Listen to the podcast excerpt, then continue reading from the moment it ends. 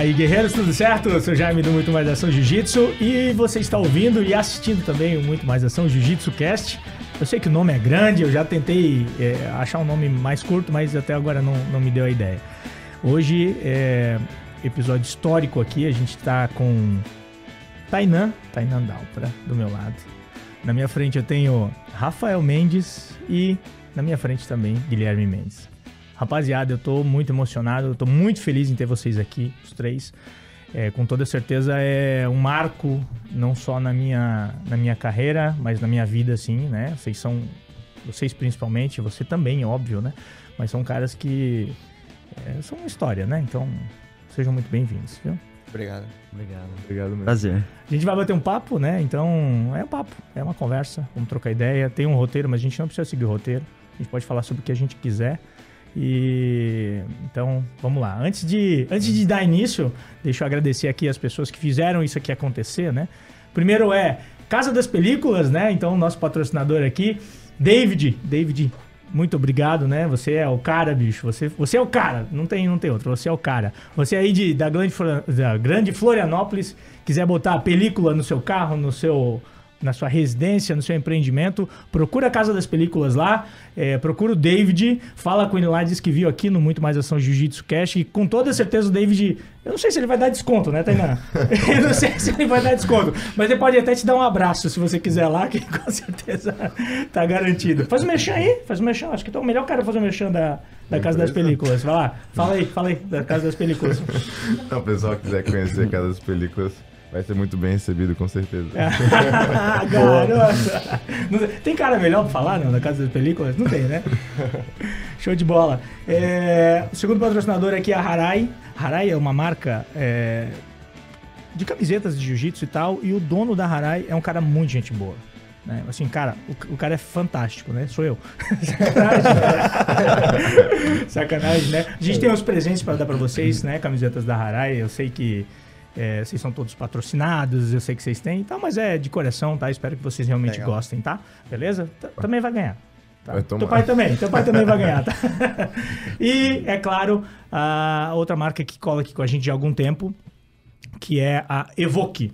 Evoque marca de óculos escuros, né? Então, Deia, tem presente para eles, né? Traz presentinho aqui para eles, a Evoque mandou para vocês. É isso aí, a Deia vai separar, tem um para cada um, com o nome de vocês e tal, bem legal. Aí, uh, vou botar o teu câmera para trabalhar aí, Gui. Vamos dar um shout-out pro Mason, né? É, ali, ó. Esse é do Tainan. Ó, oh, da Evoque, isso. É uma marca que está há 20 Obrigado. anos já no mercado, no mercado brasileiro. É uma marca de óculos escuros, cara, que representa um lifestyle muito legal, sabe? Música, arte, esporte, uma vibe bem, bem interessante, bem legal, né? Eu acho que vocês vão curtir. Vocês representam é muito legal. isso, né, cara? Vocês representam muito isso, vocês representam é, lifestyle, esporte, Califórnia, é. né? Muito, muito essa pegada, né? Então, assim, é, espero que vocês gostem. O pessoal caprichou aí no presente de vocês. Ó, oh, oh, Tainan. Bonito, bonito. Estiloso. Vou usar ele no podcast. Show de bola, massa. Espero que vocês gostem aí, né? É uma marca uh, brasileira, fabricada na Itália. Né? Todos os produtos são fabricados na Itália. Mesma marca, mesma fábrica da Gucci, da Dior, Louis Vuitton. Então, assim, o produto realmente é de qualidade, né? Espero que vocês gostem. Pode colocar no ladinho aí, né? Para não, não atrapalhar vocês. E falando aí nessa pegada de Califórnia e de, de desse lifestyle e tal. Eu queria, queria, entender um pouco de vocês, como é que foi essa história de ir para Califórnia, montar academia lá. Conta um pouco dessa história aí, sair de Rio Claro. Como é que foi? Conta aí pra gente. Acho que tudo foi acontecendo conforme a nossa carreira do, no jiu-jitsu ela foi desenvolvendo, né? Eu pessoal sempre pergunta pra gente, ah, vocês sempre tiveram esse sonho e sempre tiveram essa visão de ter academia e a academia ter essa proporção que tem hoje. Eu acho que quando você está traçando planos na, na sua carreira ou na sua vida, você começa com um sonho, um objetivo a ser traçado e eu acho que você vai aumentando esses objetivos e você vai dando mais forma àquele sonho conforme você vai chegando cada vez mais perto. Uhum.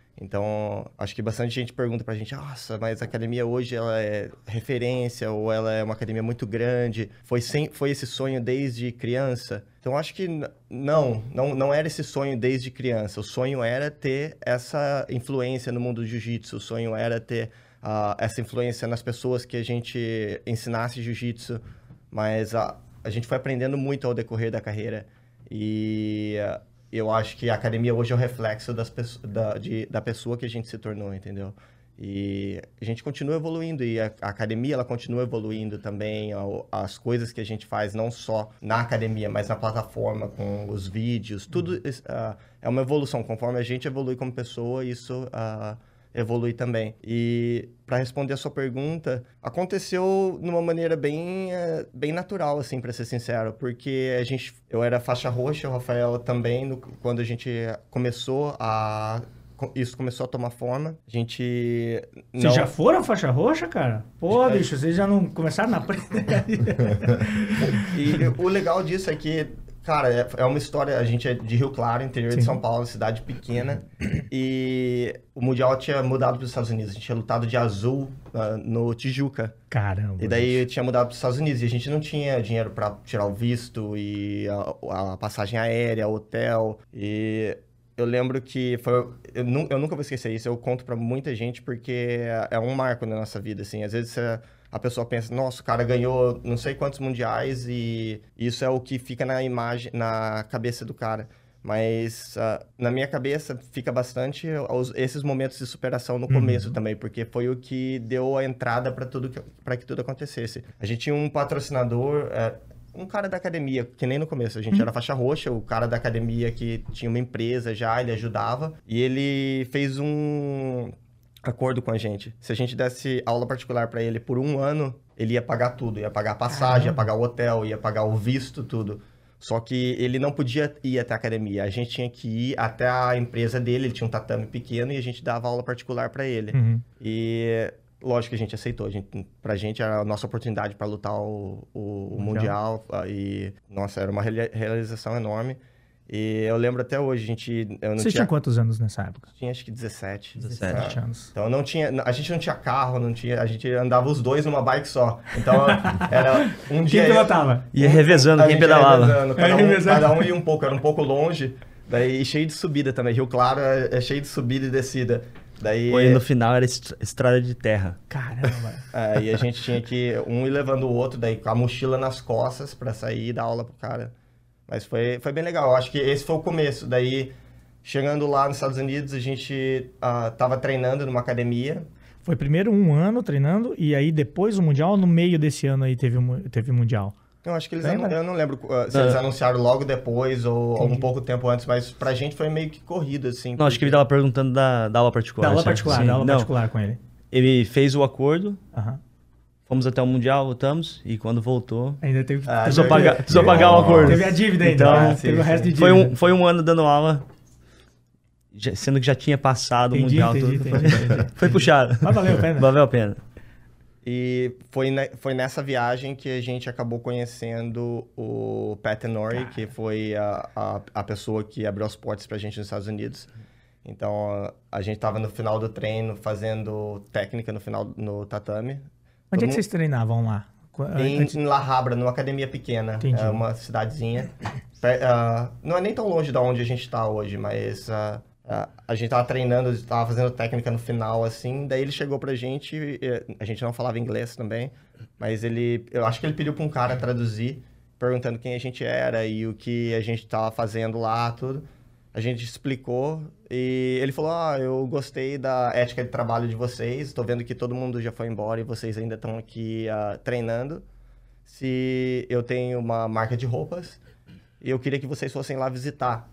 Daí no outro dia a gente foi, ele deu uma sacola com, cheia de roupa pra gente. Mas foi aí que foi construindo essa relação, onde daí a gente manteve contato, viu ele várias vezes depois e foi criando uma amizade mais forte.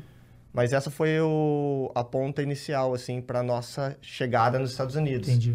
E acho que numa, numa dessas conversas ele falou: Ah, eu tenho um sonho de abrir uma academia de jiu-jitsu perto da minha casa e vocês seriam as pessoas ideais. Caramba. Se vocês continuarem nesse caminho que vocês estão, eu vou eu vou fazer isso acontecer. Ainda com faixa roxa, Gui? Acho que era faixa roxa ainda. É? Ah, foi no começo, foi bem no começo, assim. Eu lembro que isso foi uma coisa que adicionou bastante como motivação pra gente continuar lutando e ganhando os campeonatos, porque foi uma coisa que era além do título mundial. Acho que o problema é quando você só tem o título mundial como objetivo, você não vê uma mudança de vida muito grande, né? eu, eu converso bastante isso com os atletas. Uh, eu acho que precisa ter alguma coisa que é mais grandiosa do que uma medalha ou um título. E isso era uma, uma chance de uma mudança muito grande na nossa vida. Então foi assim o começo. Eu não quero responder todas as perguntas com uma fala só, mas, é, mas uh, é, esse foi esse foi o, o, começo de tudo e como a história foi desenvolvendo.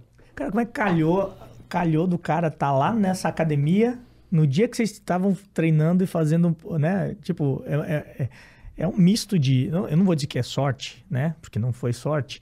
É, vocês têm aceitado dar essa aula particular para esse cara aqui no Brasil, desse cara. Primeiro, desse cara ter tido essa ideia e disse assim: ó, vou negociar com esses moleques aí. Né, dar aula particular para mim que eu pago para vocês e vocês forem para lá conhecerem o, o, o, pet lá numa academia pequena, né, é, sem muita pretensão e isso praticamente mudar a vida de vocês, né, é. cara? Eu acho que foi esse, esse foi o marco de mudança de, tipo, depois dessa conversa, depois desse, desse, dessa meta, tipo, o cara olhou para você e disse assim, cara, é, eu tenho um sonho e acho que vocês são os caras. O que que isso foi... O que isso mudou dentro da cabeça de vocês, cara? Cara, eu acho que quando você faz o seu trabalho de uma forma assim, é, com essa ética, tipo que nem o Guilherme estava comentando, é, depois do treino, a gente ficou lá treinando, fazendo técnicas. E mesmo na academia aqui em Rio Claro, quando a gente treinava, se você faz o trabalho de uma forma diferenciada, as pessoas, elas, elas veem isso. Então, eu acho que assim, cedo ou tarde uma oportunidade aparece. Que nem esse cara que estava lá na academia, que decidiu ajudar a gente nessa forma de pagar a passagem, pagar o visto. E, e, e a gente teria que dar aula para ele por um ano ele fez uma, foi uma coisa assim que ele fez de coração e ele viu que a gente estava atrás de alguma coisa. Ele viu Entendi. que a gente estava tipo tinha aquele, aquela dedicação extra, tinha aquela vontade de correr atrás. Então não era somente o cara falar assim, ah, vou ajudar esses caras aí, mas ele estava vendo que a gente estava dando tudo que a gente tinha para conseguir uma mudança, entendeu? Eu acho que essa oportunidade que apareceu nos Estados Unidos, o cara reconheceu isso também logo no começo, viu que a gente tinha, tinha uma é, é uma, uma vontade de vencer muito grande. Então eu acho que isso é uma coisa importante para ter em mente que se você é, não é fácil no começo, vai ser sempre, sempre vai ter aqueles desafios, mas quando você continua fazendo o trabalho, você acredita no que você está fazendo e você faz de uma forma diferenciada, as oportunidades vão aparecer cedo ou tarde. Eu acho que essa época que a gente foi para os Estados Unidos de faixa roxa, que aconteceu isso que o Neil Guilherme falou, plantou na nossa cabeça essa ideia que a gente poderia mudar para os Estados Unidos, poderia mudar para a Califórnia. E, e foi uma coisa que, assim, foi muito forte naquele momento, porque a situação que a gente morava no Brasil, tipo assim, a gente não tinha uma condição financeira boa, a gente não tinha uma qualidade de vida boa no Brasil. Então, eu acho que, como ele falou, é, às vezes as pessoas têm o objetivo só de ser campeão mundial. É um objetivo muito bom, lógico, mas quando você tem um objetivo que vai além daquilo, que vai afetar não somente a sua vida, mas a vida da sua família, a vida das pessoas que você é mais próximo, eu acho que aquilo ali vai te dar uma energia para superar tudo, entendeu? Então eu acho que pra gente isso foi muito importante. Foi naquele começo ali ter esse objetivo assim, peraí, eu tenho uma oportunidade de mudar tudo, mudar minha vida, vai mudar minha qualidade de vida, vai mudar a vida da minha mãe, vai mudar a vida dos do meus filhos no futuro. Então a gente viu aquilo ali como uma oportunidade gigantesca e a gente abraçou e trabalhou muito duro para que acontecesse. Entendeu? Mas eu acho que é isso que é o importante, é saber é, encontrar um objetivo que vai te dar essa energia que você precisa, um, um, é, que vai mudar, tipo assim, totalmente não só a sua vida, mas a vida das pessoas ao redor. Cara, eu ouvi você falar isso que muita gente acha que, pô, os caras com faixa roxa tiveram a, como eu, como eu, como eu comentei anteriormente, tiveram a sorte, né? Uhum. Não é sorte, pô. Se, se calhou de, de acontecer aquilo na hora, o cara não pediu aula particular porque vocês eram ruins, tipo, porque uhum. queria fazer caridade, não era isso, né? Ele viu que ele poderia também ganhar algo em troca. E, e a dedicação e o empenho de fazer a parte de vocês, né? Eu acho que isso foi o fundamental de ter brilhado os olhos do Pat Tenor e ter dito assim, pô, esses caras eu quero como sócio. Sim, e eu, eu vejo bastante hoje na academia também, porque hoje eu acho que eu tô na situação que o Pat tava naquela, naquela época. E eu tenho a oportunidade de influenciar e ajudar as pessoas que estão vindo. E hoje eu consigo ter a mesma cabeça que ele tinha naquela época, porque eu vejo quem tem essa, que nem o Rafael falou, essa vontade, entendeu? Acho que tem uma frase em inglês que eu sempre, eu, eu sempre penso, eu, eu sempre vejo e eu uso é que effort is attractive. Então, quando a pessoa ela coloca muito, muita vontade em tudo que ela faz, ela tá sempre disposta a fazer tudo, isso atrai as pessoas para perto, entendeu? Então, às vezes o cara nem é assim, não tem uma qualidade técnica ainda, ele não tem uma não tem um refino no jiu-jitsu dele, mas eu vejo que aquela vontade já tá lá dentro, entendeu? E isso é uma coisa que me atrai muito. Então, eu existem qualidades como como líder e como professor que você reconhece nas pessoas que faz com que você admire ela até mais do que o jiu-jitsu. Uhum. Então as pessoas elas pensam, ah, o cara o cara vai na IOJ, daí ele tá, já tá lutando bem pra caramba, ou fazendo a técnica muito bem, parece com os Mendes. É isso que o cara tá procurando? Não. Eu acho que o principal, eu acho que jiu-jitsu é fácil de ensinar. Uhum. Entendeu? Existem qualidades uh, no ser humano que vêm de cedo, entendeu? Da uhum. criação, em, em que a, ou a pessoa já carrega dentro dela. E eu acho que isso que é o que eu tento notar mais. E a, a gente tinha muito isso no começo. Acho que a gente já tinha, eu vim de uma família que nem o Rafael falou, não, a gente não passava fome, mas eu não tinha uma condição financeira onde eu podia escolher o meu objetivo, Entendi. entendeu? Então eu tinha que fazer acontecer. Então a gente carregava dentro, a gente veio de uma casa com pais separados, uhum. entendeu?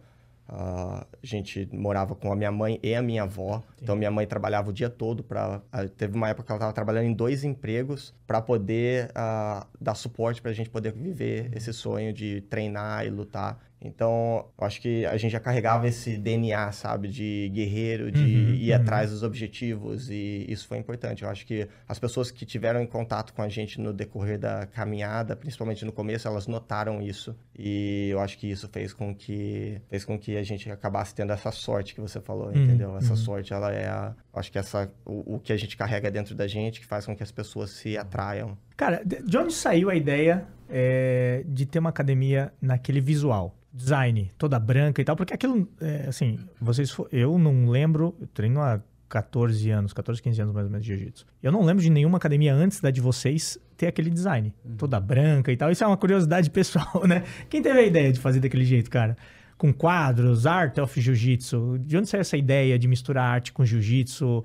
De quem foi? Conta um pouco para mim aí sobre isso. Eu acho que o começo de tudo é, é, assim, você vai aprendendo. A gente, tá. quando a gente mudou para os Estados Unidos, a, a, gente tinha acho que 22 e 23 ou 23 e 24, estava no começo da, da tava no meio da faixa preta pra gente, entendeu? Mas a gente era bem novo, a gente chegou na faixa preta muito novo e ganhou o, o campeonato mundial, o Rafael ganhou a DCC bem novo. Então a gente tava numa fase de aprendizado e eu acho que a gente teve essa, essa, essa qualidade sempre de tentar estar tá no ambiente e aprender o máximo com todo mundo que estava ali. E eu acho que isso é uma coisa que é importante também. Eu tento passar sempre esse ensinamento para os alunos, onde você está aqui e não é só o cara que sabe a técnica ou sabe o jiu-jitsu que pode te ensinar. Eu acho que cada pessoa que vem em contato com você, que tem experiência em alguma, alguma uh, parte da carreira dela, uhum. ou, ou ela tem qualquer tipo de experiência, ela pode te ensinar alguma coisa. E eu acho que o Pat, ele influenciou a gente muito nessa parte. Entendi. Eu acho que não influenciou nada na parte de jiu-jitsu. Às vezes as pessoas pensam, ah, na parte do business ele ensinou alguma coisa. Ele não ensinou nada na parte do business. Acho que depois a gente pode até falar sobre isso quando a gente estiver falando da parte da academia. Uhum. Mas uh, eu acho que eu não tive nunca uma lição de business com ele. É mesmo? Mas eu acho que a principal coisa que eu aprendi com ele foi ter o taste das coisas. Então, eu acho que uh, essa, essa, visão, design. esse design, eu acho que eu aprendi bastante. Eu, eu, foi uma coisa Saiu que... de vocês, então? Eu acho que, não, na, na verdade, saiu foi dele e, da, e da gente foi, a gente foi aprendendo, entendeu? Acho que ele foi a maior inspiração pra gente. Entendi. Ele é um, uma pessoa com um, um paladar artístico muito Sim. refinado, muito Legal. refinado. Ele é um tá sempre em galerias de artes e a, a Ruka ela é bem ele a, coleciona artes. coleciona artes. Então eu acho que a gente e a gente morou um tempo com ele um período curto e a gente conviveu com ele. Então eu acho que isso foi a, aquele período alimentou muito esse essa visão artística pra Legal, gente. pô. e eu acho que lógico que a influência principal como ele era a pessoa que já entendia disso no, no começo da academia essa foi a, a acho que foi a parte dele entendeu? Foi Entendi essa foi a visão dele, de mostrar, como se fosse uma galeria de arte, porque ele falava pra gente, ah, o jiu-jitsu de vocês é muito artístico, é como... É, como se fosse é, é uma arte. Então eu quero que a academia seja um white canvas, que é uma, uma, uma tela em branco, entendeu? Entendi. E eu, eu Até acho que depois a gente foi, a gente Legal, foi cara. aprendendo bastante. Você vê que quando você olha a academia quando a gente começou em 2012 para hoje, então a gente tem 10 anos, teve mudanças muito grandes e eh, com certeza com o tempo vai tendo evolução nas coisas também. Hoje tem muito do- da nossa característica, da nossa Claro. visão, entendeu? Depois de 10 anos. Mas o pontapé inicial, essa foi a, a parte dele, eu, eu acredito, no, na- nessa história toda. Eu acho que se hoje a, a, a marca Art of Jiu-Jitsu tem todos esses aspectos, eu acho que a qualidade técnica do Jiu-Jitsu e o que essa visão na parte ah, do Jiu-Jitsu é nossa, mas esse pontapé inicial da parte de design, com certeza é o que ele trouxe para a A marca. pegada dele, né? É. A pegada dele, o toque dele né? Uhum. Legal esse papo de... ao- conforme a carreira de vocês foi subindo, e eu acredito que todo mundo seja assim, a gente vai pegando um pouco, vai conhecendo um pouco de cada pessoa que a gente conhece durante a vida, né? Seja ela boa em determinada coisa ou não, a gente vai absorvendo várias coisas e aí montando o nosso, nosso feeling, né? O nosso sentimento, o nosso, a forma com que a gente domina as coisas. Sim, Legal e eu falo bastante isso com o Tainan também, porque as pessoas sempre ah, me perguntam, eu, eu vou para seminário, ou eu- às vezes eu faço entrevista, a pessoa pergunta, ah, o que você acha que você influencia o Tainan ou os outros meninos, o, o que é o principal? Você acha que o cara estaria ganhando o Mundial se ele não tivesse com você? E é uma pergunta que te coloca contra a parede, né? Você, você fica ou eu sou responsável pelo cara ser o campeão ou não, entendeu? Coloca numa situação. E eu acho que eu, eu sou muito aberto, eu falo muito isso com os alunos também. Eu não acho que o cara não teria sucesso se ele não tivesse ah, na EOJ ou se ele não tivesse ah, naquela, na, naquela caminhada com a gente. Mas ah, eu acho que o jiu-jitsu, um, um menino que nem o Tainan, ele seria campeão mundial da mesma maneira. Eu acredito que o nível técnico poderia be- ser bem similar do que é hoje, porque ele já carregava e dentro dele, com a criação, várias qualidades que fazem ah, ele o que ele é hoje. Uhum. Eu acho que o principal é a maneira com que você consegue influenciar a pessoa na caminhada para que tenha decisões certas e erre pouco. Então, acho que essa parte, com certeza, ah, eu, a EOJ, ah, todo mundo que trabalha na academia e de alguma forma influencia o- os campeões que estão lá hoje, ah, são responsáveis por isso. Eu acho que essa, esse guia na caminhada correta e tentar desviar da, dos erros e, e dos empecilhos que podem acontecer. Então, acho que eu respondo muito isso. Isso é uma pergunta que o tempo todo as pessoas fazem. O quão influente você acha que você é na vida dessas pessoas, ou quanto você acha que a, a pessoa ia ter de sucesso se ela não tivesse com você. Eu acho que é isso. Eu acho que o cara seria campeão de qualquer maneira, entendeu? Eu acho que qualquer pessoa pode ser campeão em uma academia pequena. E, ah, o, o fato de ir lá e ganhar o campeonato mundial numa carreira de jiu-jitsu, eu acho que é a parte mais fácil, entendeu? Eu acho que isso você, se você tem muita vontade de treinar, você ama o jiu-jitsu, você consegue alcançar. A parte difícil numa caminhada é essa, eu acho que são os componentes que você vai adicionando na sua, na sua pessoa para que você consiga maximizar as oportunidades e para que você consiga transparecer o máximo a sua personalidade, entendeu? Não só no jiu-jitsu, mas no decorrer da sua caminhada. Eu acho que a gente s- se depara muito com isso. O atleta chegar ao topo, ganhar várias vezes e a pessoa ser uma peça de madeira ali, sem Entendi. ninguém consegue entender o que que é. E o cara, às vezes, ele não potencializa nada, não, não consegue patrocínio, não consegue nenhuma oportunidade, porque ele não foi guiado de uma maneira com que ele pudesse ah, pensar nas oportunidades que iriam acontecer no decorrer da, da caminhada dele. E eu acho que essa é a parte que eu influenciei mais o Tainan e eu, eu influencio até hoje. São nessas ah, escolhas profissionais. Eu tô num estágio muito à frente do dele, em termos de carreira. Experiência, né? Então, essa experiência, eu acho que essa conexão aluno-professor faz com que Uhum. construa essa confiança, o que é muito importante também, e faz com que a, a pessoa erre menos, entendeu? Eu acho que Uhum. cada geração tem que ser mais inteligente e errar menos. Se você tem a pessoa que já cometeu erros ou já passou por isso, Uhum. essa é a vantagem que você vai ter. Sem dúvida. Entendeu? Então, eu acho que isso é uma, é uma coisa muito... É, é muito especial em ter. E um, um- cara que nem o Tainan, ele, eu acho que ele usufrui o máximo de, do que ele pode com isso. E eu acho que ah, quando você olha para a carreira dele, você consegue ver ah, essa sequência de movimentos vitoriosos, não só no tatame, mas fora. Uhum. Eu acho que isso é uma prova do- desse trabalho junto, entendeu? Sem dúvida. Debaixo de um pé de maçã não cai pera, né? Então, essa, essa ideia, essa experiência que vocês, que vocês têm, que vocês tiveram na carreira aí, com certeza, eu acredito que influencia bastante é, nas decisões que eles vão tomar. Eles vão Uhum. olhar e vão. é, Não que vá tomar a decisão por eles, né? Né? Por todos os atletas, mas eles vão olhar e dizer o seguinte: pô, eu me inspiro nesses caras, esses caras já passaram por isso. Estão me dizendo que esse é o caminho legal, então não tenho por que eu não seguir nisso, né? E, e é um trabalho que ele é contínuo, né? Eu, hoje eu falo pro Tainan, a, a gente conversa muito sobre isso. Eu falo para ele a, a influência que ele tem na geração que tá vindo da academia. Hoje ele dá aula para as crianças, o, o time de competição da academia, a próxima geração da academia tá praticamente na mão dele. E eu, eu explico bastante isso para ele. Eu falo, cara, a, a mesma influência que eu tinha em você no começo, eu quero que você tenha para essa próxima geração, entendeu? Eles olham para você hoje, eles veem a imagem que eles querem ser em alguns anos. Então, tudo que você falar vai ter um peso, entendeu? Então, acho que é mais ah, é, é é mais uma coisa que é importante você saber. Acho que grandes poderes eles trazem grandes responsabilidades, né? Então, ah, você chegar nesse patamar onde você é o campeão, é a referência, eu acho que isso traz com es- essa responsabilidade que você, as coisas que você fala, principalmente para as pessoas que querem viver do esporte, elas ela carrega um peso muito grande. E é importante você saber como lidar com isso e saber guiar da maneira certa para que você seja uma ah, influência positiva. Show de bola. O jiu-jitsu, por muitos anos, ele careceu de bons exemplos, né? Careceu por muito tempo, né? Então, show de bola, parabéns pelo trabalho. Deixa eu só perguntar uma coisa que é uma curiosidade, outra curiosidade aqui. Como é que é a estrutura hoje? Como é que vocês dois dividem o trabalho lá? A gente vê muito mais o Gui aparecendo nas competições, nas entrevistas e tal. A impressão que eu tenho é que o Rafa, ele deve, como tá na Califórnia, ele deve ficar surfando o dia todo, né? Ficar passeando pra lá e pra cá, porque a gente não vê esse cara aí. O que, que você faz lá, Rafael? Naí, Isso é o que o pessoal pensa.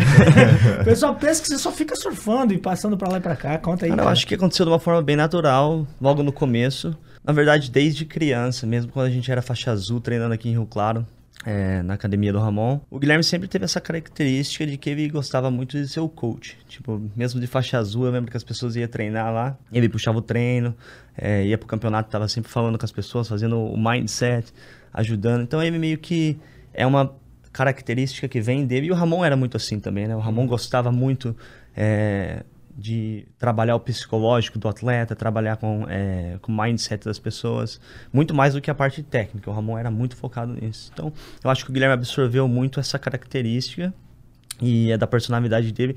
Então, desde o início, ele já sempre meio que foi direcionado a esse lado, certo? E eu, eu sempre fui é, meio que o oposto, É. o balance of opposites. Tipo, a gente se equilibra ali.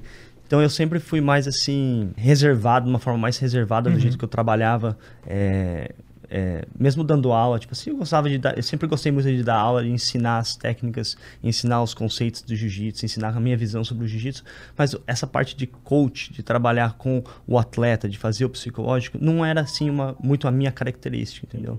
Então eu acho que tem, um- tem um diferencial entre você ser é, um coach e ser um professor, entendeu? Então, o Guilherme meio que faz um trabalho, faz os dois, ele faz o coach, faz o professor, ele dá aula de jiu-jitsu, ensina as técnicas, mas ele também faz a parte de coach. E no meu caso, eu sempre fiz mais é, a parte de dar aula, de ensinar o jiu-jitsu para os alunos da academia. E aos poucos, conforme a academia foi crescendo, o Guilherme foi tomando mais as aulas, eu fui me direcionando, e quando eu parei de competir também, competi até 2016, e depois, é, então eu estava mais assim, presente no tatame, nas competições. Quando eu parei de competir em 2016, eu fui aos poucos tomando mais o caminho assim de... É lógico que a gente teve uma reunião, teve, é, traçou os nossos objetivos, e a gente decidiu de- que alguém tinha que focar um pouco mais na parte administrativa, na parte de expansão dos nossos projetos que a gente tem. Tem vários projetos que é, a gente precisava alinhar, fazer o design daqueles projetos para que a gente conseguisse, tipo, é, não é uma coisa rápida, certo? Então demora anos para você conseguir finalizar o que você está tentando fazer. Então eu meio que é, fui mais me direcionando para essa área na qual eu teria que focar mais na administração, é, no design desses projetos e conseguir assim trabalhar de uma forma é, integrada ali com o time, porque tudo que o Guilherme faz no tatame com os atletas, o Tainan e, e todos os outros atletas, é, é, é conectado com o que eu estou fazendo. Vou te dar um exemplo. Se a gente tem o objetivo de abrir outras academias, uhum.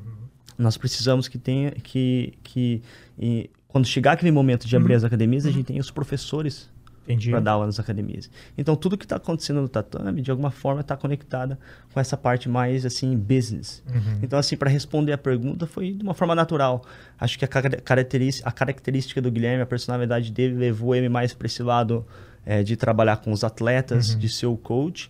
E os meus objetivos pessoais e a minha característica me levou mais a trabalhar de uma forma na qual eu estou presente, de certa forma, no tatame, treinando, às vezes dando aula, é... Você dá aula hoje ainda também? Eu, eu faço algumas aulas particulares, eu dei Entendi. aula até antes da pandemia, dava, uma, dava aula na academia, uhum. aí durante a pandemia a gente fez algumas mudanças. Entendi, claro, Ele claro, tá claro. treinando com o Cole todo dia agora. É, voltei para treinar com o Cole agora, então... Fazer o, o, o camp da DCC. Uhum. Sim, é. eu acho é, é, difícil assim definir como que eu faço a minha schedule, o meu treinamento, mas assim, a gente mudou, fez bastante mudanças na qual eu, eu misturo aula, aula particular e treinamento. Agora estou focado no, no camp do Cole, uhum. mas assim, o meu objetivo principal ali na EOJ é essa parte mais business. Mais negócio, né? Uhum. É, alinhando os nossos projetos com o que está sendo feito no tatame, na parte que o Guilherme está trabalhando. Energia boa, né? Uhum. Legal. É, vocês é, tiveram um e tem, né, um baita de um, programa de kids, né, de crianças e tal. E a gente tem um exemplo aqui do nosso lado, uhum. que é o Tainan, né? É, queria que você contasse, Tainan, pra gente o que, que chamou a atenção, né? Você foi de faixa verde para lá? A uh, primeira vez eu fui de faixa laranja. Laranja? Isso. Laranja. O que, que chamou a atenção, cara, para ir para lá? De treinar com eles? Você já conhecia? Como é que foi esse approach com eles lá? É, conta um pouco pra gente dessa tua história de sair aqui de Florianópolis e tal, e até chegar lá. Então, eu sempre é, acompanhei muito, né? Como um fã, sempre assisti bastante eles e os competidores quando era criança. Só que eu acho que o que mais me chamou a atenção mesmo quando eu fui... Eu tinha uma equipe aqui em Florianópolis que era uma equipe bem unida, só que não era muito uma equipe de competição, uhum. uma equipe que, assim, ia viajar para campeonatos. E eu tava só, querendo. Só, só, desculpa, só para falar, o teu pai é faixa preta, né? Meu pai é faixa teu pai é faixa preta, é, é o David, né? E quando, quando eu, decidi, eu comecei a competir um pouco mais. No começo era mais campeonato regional, uhum. regional, depois foi um pouco mais nacional. E quando eu tive a oportunidade de campeonato internacional, tava indo praticamente sozinho para as competições, né? Tava indo só eu e meu pai. E assim, não tinha, não, não tinha nenhum companheiro de treino que ia junto, não tinha muito uma equipe que ia comigo. E quando eu fui competir o meu primeiro panquiz, eu, eu vi muito essa diferença, assim, na EOJ. A diferença é que, assim, a minha equipe, eu aqui no Brasil, eu era uma das únicas crianças treinando. Caramba! E quando eu fui na EOJ, era uma equipe de 40, 50 crianças competidoras. Então, assim, isso impactou bastante na, na, no meu ponto de vista na competição. Uhum. E eu sabia que, assim, aquelas crianças que estavam competindo já estavam sendo reconhecidas também pelo trabalho que o, o Guilherme e o Rafael estavam fazendo e que já estavam sendo alinhadas para o futuro, para o campeonato mundial, para uhum. o decorrer da carreira deles, né? E eu sabia que, assim, a partir do momento que eu vi isso, eu, eu sabia que eu queria fazer parte daquilo. E como a gente estava conversando até agora, eu acho que o que mais impactou assim, a minha entrada na EOJ, assim, o meu, as portas que se abriram foi, acho que a minha personalidade e meu, meu caráter, assim. Entendi. Eu, na primeira vez que eu vim na, que eu visitei a EOJ, você sai de uma academia, assim, no Brasil que é pequena e você vai na academia é, desse patamar nos Estados Unidos, treinando com campeões, é difícil você, assim, ser reconhecido pelo seu talento. Acho que eu não era o mais talentoso que estava no tatame. Tinha crianças que, com certeza, o nível técnico e o nível de competição era bem maior que o meu, experiência. Eu estava saindo uma, do Brasil, competia mais regional por aqui uhum. mesmo na cidade, para um campeonato internacional onde o pessoal estava competindo no mundo todo. Então, assim, acho que o que mais impactou mesmo foi a minha maturidade e a personalidade que, que eu conseguia manter dentro e fora dos tatames, né? Eu acho que sempre fui uma criança que eu já sabia meus objetivos. Isso começou desde o começo, bem no comecinho mesmo, com a minha criação, que os meus pais tiveram comigo. Uhum. Eu acho que, assim, meu pai, ele, ele tem a empresa junto com a minha mãe, eles trabalhavam o dia todo. Então, assim, Rafael até tocou um pouco no assunto de, da ética de trabalho. Eu acho que eu teve, tive muito exemplo bom sobre isso. Eu acho que eu aprendi, eu sempre fui uma criança que aprendi muito assistindo. Então, assim, eu, eu via a dedicação que meu pai tinha com o trabalho, que minha mãe tinha com o trabalho, é, o quão sério era aquilo para eles e o quanto que a minha família era unida também. Uhum. Acho que isso é muito importante e acho que isso é, teve um impacto muito grande na, na, minha vida e isso que abriu muitas oportunidades e continua abrindo até hoje. Acho que a personalidade que eu mostrei, a maturidade que eu, que, que eu fui, que eu me apresentei para o Guilherme e Rafael, nunca foi... A gente até fala sobre isso, até o Guilherme mesmo pode depois falar um pouco. Nunca foi, assim, meu pai que quis. Que quis, assim... A, eu vejo muito isso acontecendo, que às vezes o pai quer mais ser criança, ou às vezes, assim, acaba dando um pouco de... acaba forçando um pouco. Eu acho que no começo, assim, meu pai sempre foi bem claro. Se eu gostasse, de, eu tinha que escolher o esporte que eu queria fazer. Então, assim, ele não dava...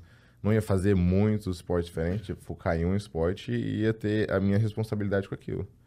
E, e, sempre que eu fosse é, procurar uma oportunidade, sempre que eu fosse ter uma reunião, uma conversa, ele sempre deixava, deixava que eu me virasse mesmo. deixava que eu fosse lá e conversasse, que eu soubesse é, lidar com as pessoas, que eu soubesse ter essa responsabilidade.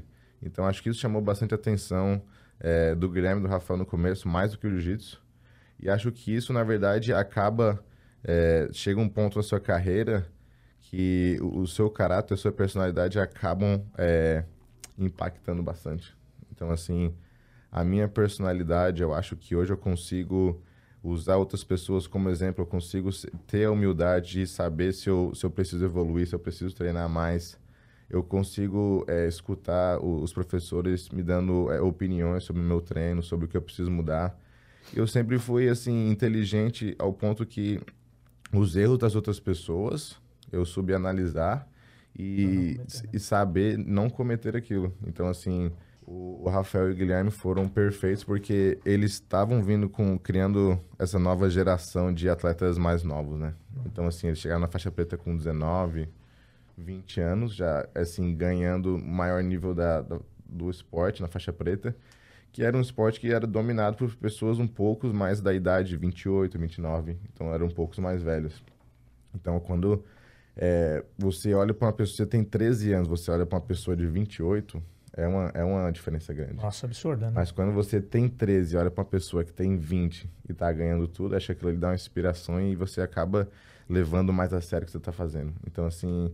Mostra, sempre... mostra que é possível, mostra né? que é possível, que, exatamente. Que é palpável, tá perto. Eu vejo perto. isso acontecendo também na LJ hoje. Por exemplo, tem o, o, o, Guilherme e o Rafael como exemplo, que são os maiores exemplos da academia, mas acho que às vezes a, a, criança acaba se relacionando mais comigo pelo fato da idade. Sem dúvida. Pelo, pelo fato que eu tenho 21 anos, a criança tem 15, 16, acaba, acaba se, você acaba se vendo mais perto daquela pessoa que está uhum. perto da sua idade do que a pessoa que é, às vezes é mais, é mais, o seu ídolo mesmo, tem 28, 29, que já conquistou o que queria conquistar, o que você está pensando em conquistar. Uhum. Então foi assim, aconteceu bem, como vai acontecendo, vai decorrendo as coisas, vai acontecendo bem rápido. Acho que assim, eu cheguei na academia com 13 anos, eu fui, tive a conversa com o Guilherme de que eu queria fazer parte da equipe. Como é que foi essa conversa, bicho? 13 anos de idade, parar na frente de dois caras aí que já são consagrados e, e, e soltar o discurso mesmo. Dizer, olha, quero treinar com vocês.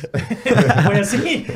Acho, acho que sim, acho que na verdade. Pensa que você está influenciando, é o mesmo papo que a gente. Você está influenciando pessoas que estão vendo esse podcast agora, que querem ir lá treinar com eles. Como é que aborda esses caras aí? Não, primeiro, acho que é, eu sabia que eu ia ter que mostrar trabalho, né? Não ia só chegar direto e conversar com eles. É importantíssimo, então, né? Então, com certeza, eu cheguei mostrando trabalho assim, em treinando vários treinos no dia, estando na academia o dia todo. Eu realmente me dediquei 100% nisso. E acho que aos poucos a gente foi chegando mais perto um do outro, a gente foi é, até se relacionando mais como um, um, amizade no começo, conversando bastante, porque quando eu cheguei lá não tinha muito brasileiro na academia. Entendi. Então, assim, Essa era uma pergunta minha, se você foi o primeiro ou não. não, teve outros brasileiros antes, mas eu acho que assim, de criança, sim. É. De criança que saiu do Brasil para ir até lá, sim. Depois teve o programa que ajudou as pessoas a ir treinarem, aconteceu tudo isso. Mas eu acho que o primeiro de ir até lá e tentar fazer isso acontecer, acho que acho que foi eu. E aos poucos fui chegando mais perto, fomos conversando e como eu falei, a minha, acho que a minha maturidade acho que brilhou assim mais, sabe? Eu tinha 13 anos, mas eu era bem maduro assim. Aqui até aqui no Brasil, como meus pais trabalhavam o dia todo, eu tinha que ficar sempre com um companheiro de treino na academia, pegando carona, pegando ônibus, indo daqui para lá, treinando, praticamente treinando o dia todo. E sempre fui bem independente. E isso ajudou muito na minha transição para os Estados Unidos. Entendi. Porque quando eu decidi, eu fui com 13 anos, tive essa conversa, eles abriram por, as, as portas para me treinar, eu voltei para o Brasil, me agilizei aqui para poder voltar o mais rápido possível. E quando eu voltei, assim, foi bem natural porque eu já era uma pessoa independente. Então, a gente só meio que é, agilizou tudo possível, organizou tudo da melhor maneira que ficasse para mim treinar mesmo. Uhum. Então, a gente tentou procurar uma, um lugar para morar o mais perto possível da academia, é, formas de chegar na academia, uhum. formas de treinar, é, prepara, preparação física. E aos poucos também é, vai melhorando, né? Então, no começo, assim, começou bem simples e aos poucos foi, foi aumentando e foi profissionalizando. Eu acho que isso é um, um exemplo, assim, que eu levo bastante na minha carreira. Uma, tentar ser o mais profissional possível. Acho que não só... Em todos os aspectos, não só dentro Exato. da tatame, né? Não só para ter esse impacto é, na forma que eu luto, mas para ter um impacto na forma que, que eu converso com as pessoas, na forma que eu, que eu lido com as situações que decorrem na sua vida. Acho que a vida de atleta é uma vida. É, um, é um emocional muito alto, muito baixo, assim, é, você tem que saber lidar com essas coisas, né? Então, acho que é, o professor Guilherme e o professor Rafael sempre foram me dando esses exemplos, sempre foram conversando assim, coachando não só dentro dos tatames, mas fora dos tatames para eu poder para poder me guiar da melhor forma maneira, da melhor maneira possível. E foi bem natural. A minha acho que eu sempre, como falei, fui maduro, soube é, tomar as oportunidades e como ele mesmo explicou, acho que eu cheguei mostrando trabalho primeiro. Acho que isso é muito importante. Eu recebo hoje muitas é, mensagens no Instagram de pessoas que querem tentar ir, que querem é, já ter essa conversa logo de começo, que é difícil, né? Porque você acaba não conhecendo a pessoa. Como é que você vai dar uma oportunidade para pessoa que você não conhece, né? Então acho que eu tentei chegar assim da maneira mais quieta possível, mostrar um pouco do meu trabalho e quando a oportunidade se presenciasse, eu ia ter essa conversa. Entendi, entendi. Como é que é a resposta do moleque de 13 anos de idade, lá nos Estados Unidos, vir conversar com vocês? E o cara quer ir treinar com vocês, bicho. E aí, o que que faz? Vocês ficaram responsáveis por ele esse tempo? Eh, se sentiram responsáveis por ele ir treinar com vocês? Pelo que eu entendi, eh, já existia, vocês são extremamente reconhecidos pelo programa de Kids. Uhum. Já existia um programa forte de Kids, né? Muito provável, porque foi o que chamou a atenção do Tainan e tal. É, mas é um cara que estava vindo do Brasil. Que Sim, é. os pais não iam estar tá junto com ele lá, não iam deixar ele na porta da academia. Como é que foi esse processo para vocês? Eu acho que deve ter sido um aprendizado também, é, né? Eu foi, foi um aprendizado muito grande. Eu acho que a, a, a ida do Tainan para lá foi uh, um marco bem grande para mim como professor, porque eu acho que eu tive a oportunidade que, de começar a fazer um trabalho com alguém desde cedo e alguém que tinha. Eu acho que as pessoas, quando elas têm valores morais parecidos, elas se atraem mais rápido. Então, eu acho que isso foi o, o principal de tudo. Uh, eu acho que, que nem ele falou, eu, tem, tem até uma coisa que a gente, acho que eu nunca contei pra ninguém e ele. Ele. Ele tá até nervoso agora. Tá preocupado com o que eu vou falar. Ficou. ficou ele até me olhou assim falando: o que, que ficou, você vai falar? Caramba. Mas uh, ele, ele foi como faixa verde lá, que nem ele falou, ele treinou com, com a galera. E, e que nem ele falou, acho que não, for, não é não teve aquele destaque pelo jiu-jitsu. Ele, tipo, tava. Não era bom, cara. Não era, tava, tava, dizer tava, isso. Tava, não era nada não demais. Era não era nada demais. Ele, ele, até brincou comigo. Teve uma vez que eu falei isso na entrevista. Ele falou assim: Nossa, você falou como se eu fosse ruim no meio de todo mundo. Não, ele. ele era, foi isso, foi isso. Ele era um menino bom, mas tinha muita criança boa também na é, academia. Claro, então, claro, você claro. se destacar só pelo jiu-jitsu, acho que até hoje é muito difícil.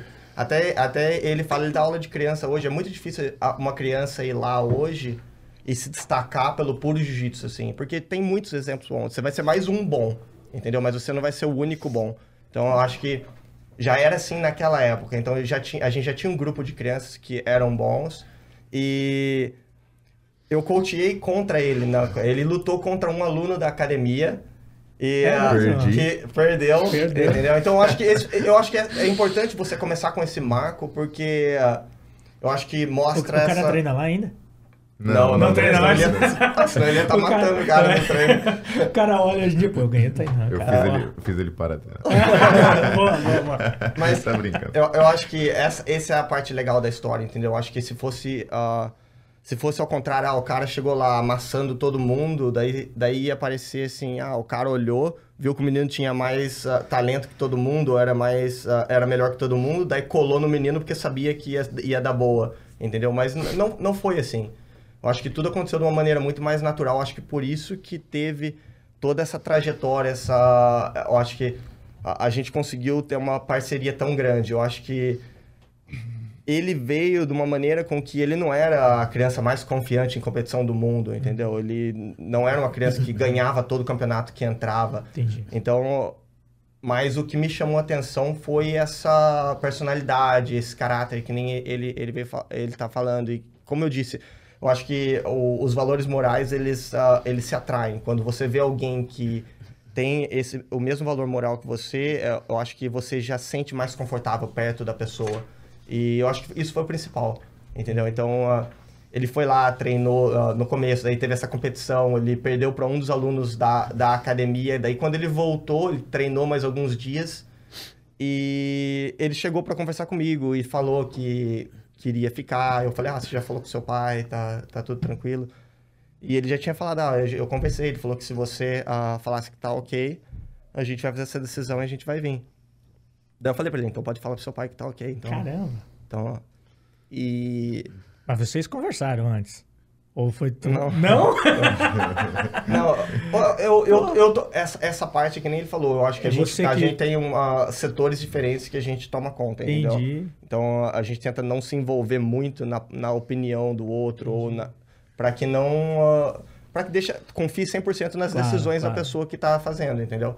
E eu acho que o fato do, do David não estar lá no começo e não tá lá, ele não mora lá até hoje, eu acho que abriu muito espaço para que eu tivesse ainda mais influência no Tainan. Então eu era praticamente a, a principal imagem de adulto para ele. Então eu fiz bastante essa Não só dentro do tatame, né, Gui? Sim, então eu acho que isso influenciou bastante nessa parte da, da decisão dele de ah, fazer com que as coisas que ele. as decisões dele fossem corretas, porque ele sabia que bastante a, permanência dele na academia e as oportunidades que ah, iam ser adicionadas na carreira. Elas dependiam do, de como ele estava se portando e de tudo que estava acontecendo. Então, acho que isso facilitou muito essa, esse desenvolvimento do Tainan dentro e fora do tatame na parte do jiu-jitsu. Porque ah, eu acho que uma coisa que pode atrapalhar bastante no, no, no jiu-jitsu é quando os pais eles tentam influenciar muito as decisões dos filhos e não deixam os filhos ah, terem a opinião própria ou, ou terem essa liberdade para ir e falar o que pensa e, e eu acho que o E assumir ele- as consequências. assumir as consequências. Das- das Às vezes acontece qualquer probleminha, o pai pula na frente, já começa a falar pelo filho.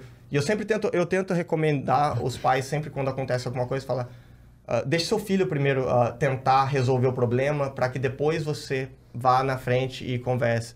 Eu acho que o Tainan ele foi um exemplo bom disso dentro da academia, com uma pessoa que ele tinha que resolver o próximo pro- próprio problema, entendeu? Qualquer coisa que acontecia, ah, eu falava com ele, não tinha o pai para ir lá e parar na frente dele, então ele tinha que achar a resposta para falar para mim o que estava acontecendo. E eu acho que criou um resultado muito bom ah, na pessoa. Acelerou a dele, maturidade, é, né? Acelerou a maturi- a maturidade e, e acabou criando um grande referencial para as crianças do time de hoje. Eu acho também que, assim, é, ele tocou um pouco no assunto. Foi, eu acho que foi um dos primeiros exemplos também de, assim, quando, por isso que foi uma realização bem grande pra mim, quando eu ganhei meu primeiro título na faixa preta, porque a gente vem junto desde o começo, praticamente. Acho que hoje, assim, muitas pessoas acabam, é, como ele falou, assim, já, já tem uma construção dentro de uma academia, vai para outra academia já de faixa roxa marrom, e assim, o professor co- reconhece que assim, é, é só questão de tempo até aquele atleta se tornar campeão, até aquele atleta ter a oportunidade de, de mostrar o trabalho. Eu acho que assim, mostrou ainda mais o trabalho deles como professores, que era o que eles estavam é, transferindo na época, eles estavam indo de competidores para professores. Acho que mostrou muito com com o meu primeiro título mundial na faixa preta. Porque assim, você vai pelas faixas coloridas, é, é importante cada, cada, cada campeonato, cada realização do seu sonho. Mas até você chegar na faixa preta e você concretizar, eu acho que assim, é, completamente diferente. Então, assim, quando a gente teve. Quando a gente conseguiu fazer esse feito de ser campeão mundial logo no primeiro ano de faixa preta, eu acho que foi uma realização muito grande para mim como atleta, assim, realizando meu sonho de ser campeão mundial, mas eu acho que assim até para ele como professor também.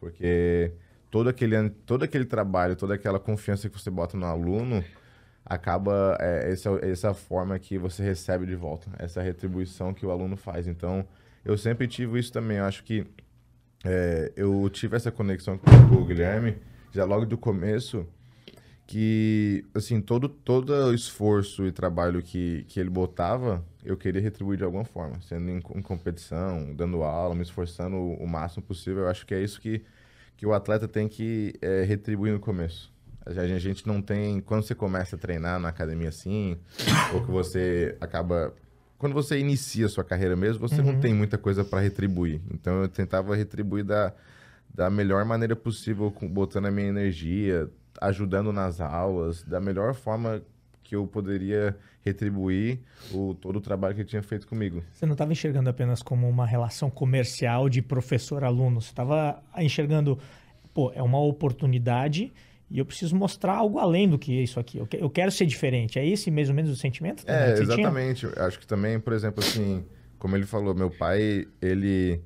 Eu morei com os meus pais até os 13 anos e depois você. Tipo, eu mudei para os Estados Unidos e não tinha, não tinha eles por perto. Então, assim, eu sempre mantive contato. Mas, assim, quem fica mais responsável mesmo é, é a pessoa que está trabalhando com você. Então, uhum. Eu não queria cometer nenhum erro, porque eu sabia que ia acabar refletindo nos meus professores. Eu queria retribuir da melhor forma possível o trabalho que eles estavam fazendo comigo. Uhum. E da melhor forma que eu poderia fazer, que eu poderia apresentar para eles, era com trabalho. Era treinando, era me dedicando o máximo possível. E as coisas vão acontecendo também. Então, assim, quanto mais energia você bota naquilo, mais acho que o mundo devolve. Então, assim, mais oportunidades você vai tendo, mais as coisas vão acontecendo. E essa conexão que eu tive com ele sempre foi é, você acaba criando essa confiança onde você não quer, ainda mais quando criança, você não quer deixar a pessoa para baixo, entendeu? Você uhum. não quer decepcionar a pessoa, você não quer. Você sabe que a pessoa está se dedicando com você. Então eu sempre tive né? até essa, essa, essa gratidão. Acho que vem muito dessa conexão que eu tenho com ele. Não é nem a conexão professor-aluno. Uhum. Acho que essa é mais a conexão de respeito que você tem no tatame. Acho que é mais uma conexão assim que você tem fora do tatame de respeito mesmo que você acaba refletindo na, no, no, decorrer da sua carreira. Então, eu, eu falo até hoje, acho que eu sempre, eu sempre tentei representar a bandeira o máximo possível. E todos os nossos planos que a gente foi traçando e que a gente traça até hoje sempre foi voltado pelo desde o início, sempre focando assim no trabalho em equipe, uhum. que foi o que mudou a minha carreira. Entendi. Assim, eu mudei por causa que eu via uma equipe, que eu via é, o coach, que eu via todo todo esse esse time junto. Então assim foi isso que mudou, foi isso que brilhou, deu brilho nos meus olhos e eu tento fazer o mesmo até hoje. E é o trabalho que eu vou continuar. Ainda tem muitos anos de competições, mas é o trabalho que eu penso e já estou treinando para quando chegar o momento eu poder fazer o mesmo trabalho que ele fez comigo com outras crianças. Essa transição que você fala. Exatamente. Eu já, eu já faço agora, mas eu acho que assim não é a minha, é, não é a única coisa que eu faço. Então assim por isso que às vezes fica até difícil eu competir todo o campeonato, viver só de competição, porque eu dou aula, eu ministro seminários, eu, eu viajo bastante, eu tenho um grupo de crianças na academia que, que eu me dedico, que são de crianças de 5 a 7 anos e de 8 a 13. Eu tenho a minha esposa que ela trabalha de criança, com crianças de 3 a 5. Então, assim, todo o nosso trabalho, tudo que a gente conquistou até hoje veio da academia. Então, assim, eu, eu boto... É até, assim, uma, uma, um advice, um... É, dica. Uma dica para as pessoas que estão procurando é, essa oportunidade. Eu acho que assim, bota a energia, toda a energia que você quer se dedicar naquilo que você acha que está retribuindo, que está te dando as oportunidades. Para mim foi a academia. Entendi. Então, assim, a academia foi meu maior patrocinador, foi, foi a pessoa que mais é, se importou comigo, foi as pessoas que mais me, me deram confiança foram a academia e a minha família e eu botei toda a minha energia nisso. Então acho que por isso que hoje reflete muito. Eu sou um homem de família, eu sou uma pessoa que que eu gosto das pessoas que estão ao meu redor. Sou um, um cara que quero ser um, um, professor um dia que consiga criar campeões. E, ao mesmo tempo, eu tô, ainda estou na minha no começo da minha carreira como competidor. Show. Isso vai muito, em, vai, vai, vai, muito de encontro com o que a gente conversou na última vez, né? Naquela, naquela nossa live que você comentou, Gui, que não é apenas fazer um cara é, um cara bom de jiu-jitsu. São outras, são outras coisas que você tenta a fazer com que o cara desenvolva business, negócio. Você acabou de comentar aqui que, é, pô, eu não consigo participar de vários campeonatos, de todos os campeonatos, porque eu preciso dar aula, né? Então, assim, pô, isso, isso é legal, essa construção completa Sim, do é. Pensando principalmente no pós-carreira, eu acredito, é. né? Eu acho que são objetivos... Uh, você tem que traçar a carreira e você tem que ver o que, que você, quem você quer ser no futuro. Eu, eu falo sempre isso com ele. Você tem que imaginar uma, uma pessoa no futuro e quais são as características que essa pessoa tem que te faria feliz uhum. e você trabalhar para que isso aconteça, para que você se torne aquela pessoa. Show. E ele tocou em vários assuntos que eu acho que uh, são ou vários tópicos que são muito importantes para mim. Eu acho que o fato de as pessoas elas a mentalidade no jiu-jitsu é sempre esse negócio de ah, a gente está num time é, é família, é família, é família. Eu acho que, para mim, é lógico que você vai, quando você tá com uma pessoa, desde que ela é criança até adulto, existem pessoas dentro da academia com que eu tenho sentimento diferente, que é mais próximo, uhum. que eu tenho mais sentimento. Acaba isso, eu acho que isso é, né? é, é, normal em todo uhum. lugar. E eu não, eu não sou uma pessoa que esconde isso. Acho que as pessoas já, até alunos já me perguntaram, ah, existem pessoas que você gosta mais do que outros? E eu falei sim. Entendeu? Tem, acho que tem uma frase que diz assim, né? Se você acha que na sua academia não tem os alunos preferidos, é porque você é um deles. e, e, eu acho que isso é normal. Você, acho que numa, em qualquer comunidade você vai, como eu te falei, as pessoas que têm os mesmos valores que você ou que estão na mesma caminhada que você, elas vão acabar se agrupando mais. E para mim é normal.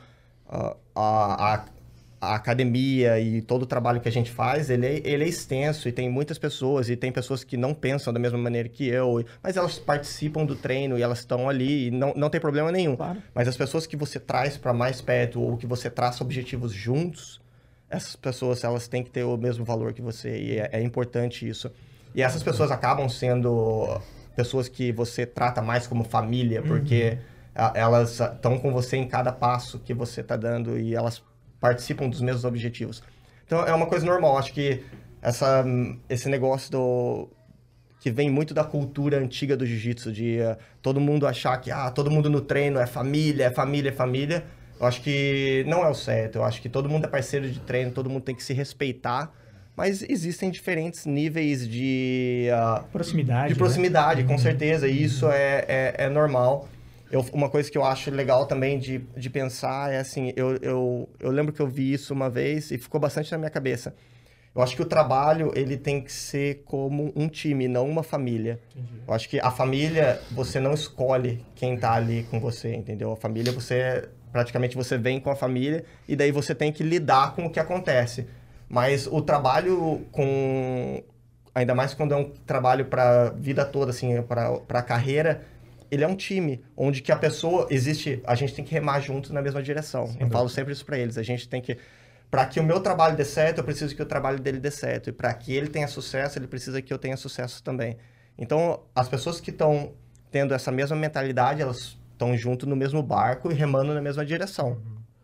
Se a pessoa não está remando na mesma direção, é um time, ela tem que sair fora e ser e outra pessoa toma o dela, lugar. Né? E outra pessoa toma o lugar e a pessoa começa a remar na mesma direção. Porque o objetivo que está na frente, ele é mais importante. Então, todo mundo que está afim de chegar e conquistar e, e, e acrescentar para que isso aconteça mais rápido, é bem-vindo e vamos entrar junto e vamos, e vamos remar junto. Mas uh, esse sentimento família para todo mundo que está ali não pode ser, porque daí eu não posso ficar agarrado no cara que não está remando, entendeu? Porque isso vai atrasar o grupo todo. Entendi. Então eu, eu, vejo muito o time de competição com essa mentalidade, onde é um time e não uma família. As pessoas que adicionam, elas vão ser potencializadas ali para que elas uh, todo mundo consiga ir mais rápido. Mas as pessoas que não estão adicionando nada ou as pessoas que não estão tendo o mesmo nível de trabalho, elas acabam sendo deixadas para trás e é normal. Eu acho que a, a vida competitiva ela ela ela te ensina muito isso. Eu acho que você tem que ter essa visão e você tem que ter essa percepção do que fazer rápido. Uhum. Porque se você erra muito, você começa a andar em círculos e as pessoas que estão andando certo, elas vão disparar na frente. Daí quando você olhar e, e tentar alcançar, vai ser tarde demais. Isso faz com que a pessoa desmotive e ela acabe parando. Isso é uma, isso é uma visão corporativa, né? Tipo assim, numa empresa você não fica com um funcionário que não Exatamente. está fazendo aquilo que ele deveria estar fazendo ou não tem é, os mesmos objetivos da empresa, da- do, negócio e tal, né? Então, eu não vejo nada... É a mesma mentalidade que ele tá falando que é aplicada no tatame, é a mesma coisa no- na parte do business. do negócio. Tem que estar tudo alinhado.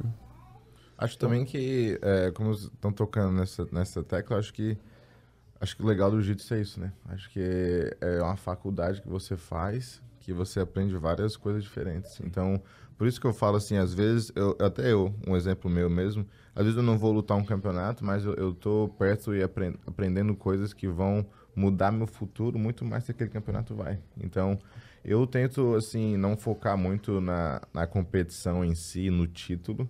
Eu acho que eu, eu tento usar aquele título para algo que eu quero construir no futuro. Então, assim, é, muito dos meus desejos são dentro do tatame de realizar meus sonhos, mas também de usar aquilo de alguma forma para eu, usar é, meu trabalho no futuro. Então, eu quero fazer um trabalho que seja de passado por várias gerações. Eu não quero só competir durante o ano de 2015 até 2030 Uhum.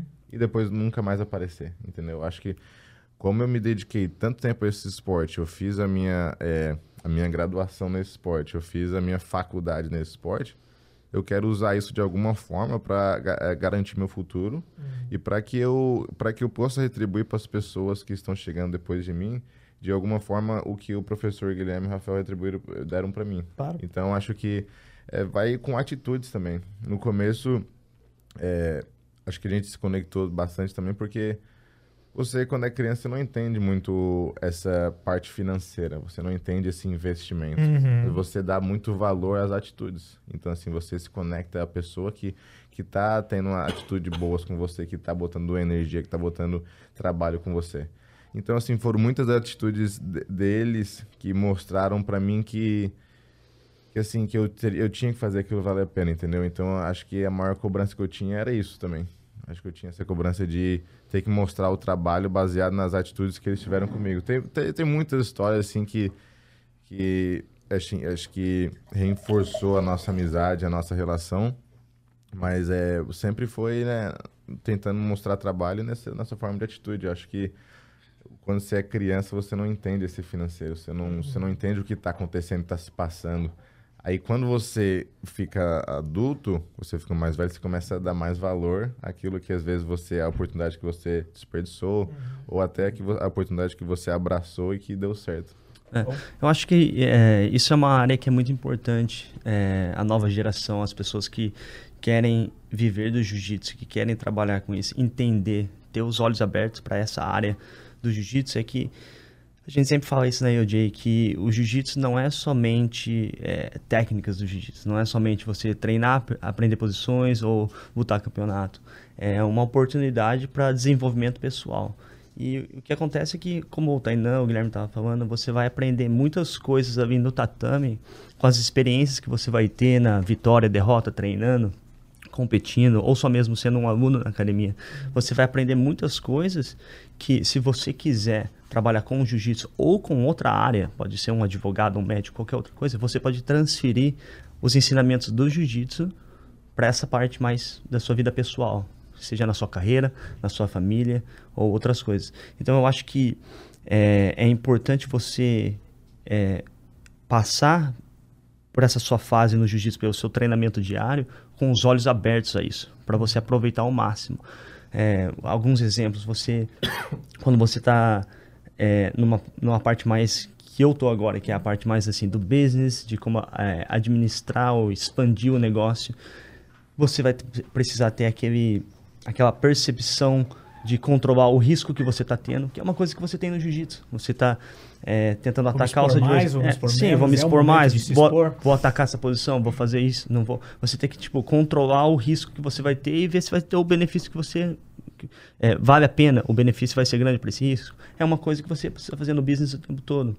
É, como é, alinhar os seus objetivos com o objetivo do seu time. A mesma, a mesma coisa. No, o Guilherme mencionou bastante que para o trabalho dele como professor, como coach, para dar certo, ele precisa que o atleta seja coach, porque o atleta, o atleta seja é, uma pessoa que está buscando é, o mesmo objetivo, certo? Você, eles têm que estar tá na mesma, no mesmo, na mesma page, a gente fala. Tem que estar tá ali no mesmo, é, não pode estar tá remando contra. E na parte do business, na parte corporativa, vai ser a mesma coisa. Você tem uma pessoa que é, não está seguindo o que foi planejado, você tem que fazer alguma coisa. Ou, ou você traz aquele cara. Conversa com ele. Conversa né? com ele, traz ele para dentro, faz assim, não, é isso aqui que a gente tem que fazer, ou um tem que sair fora. um então, é, eu acho que assim, às vezes as pessoas focam muito somente em treinar duro ou aprender técnicas, mas não, não crescem no jiu-jitsu com essa mentalidade. Eu acho que hoje em dia, vendo outras pessoas que já passaram por isso, tipo no, no nosso caso, a gente, na verdade, a gente cresceu no jiu-jitsu, mas treinando muito, correndo atrás, e foi lá nos Estados Unidos que a gente começou mais ter é, essa é, experiência assim com business, com gerenciar um negócio, abrir, criar uma brand.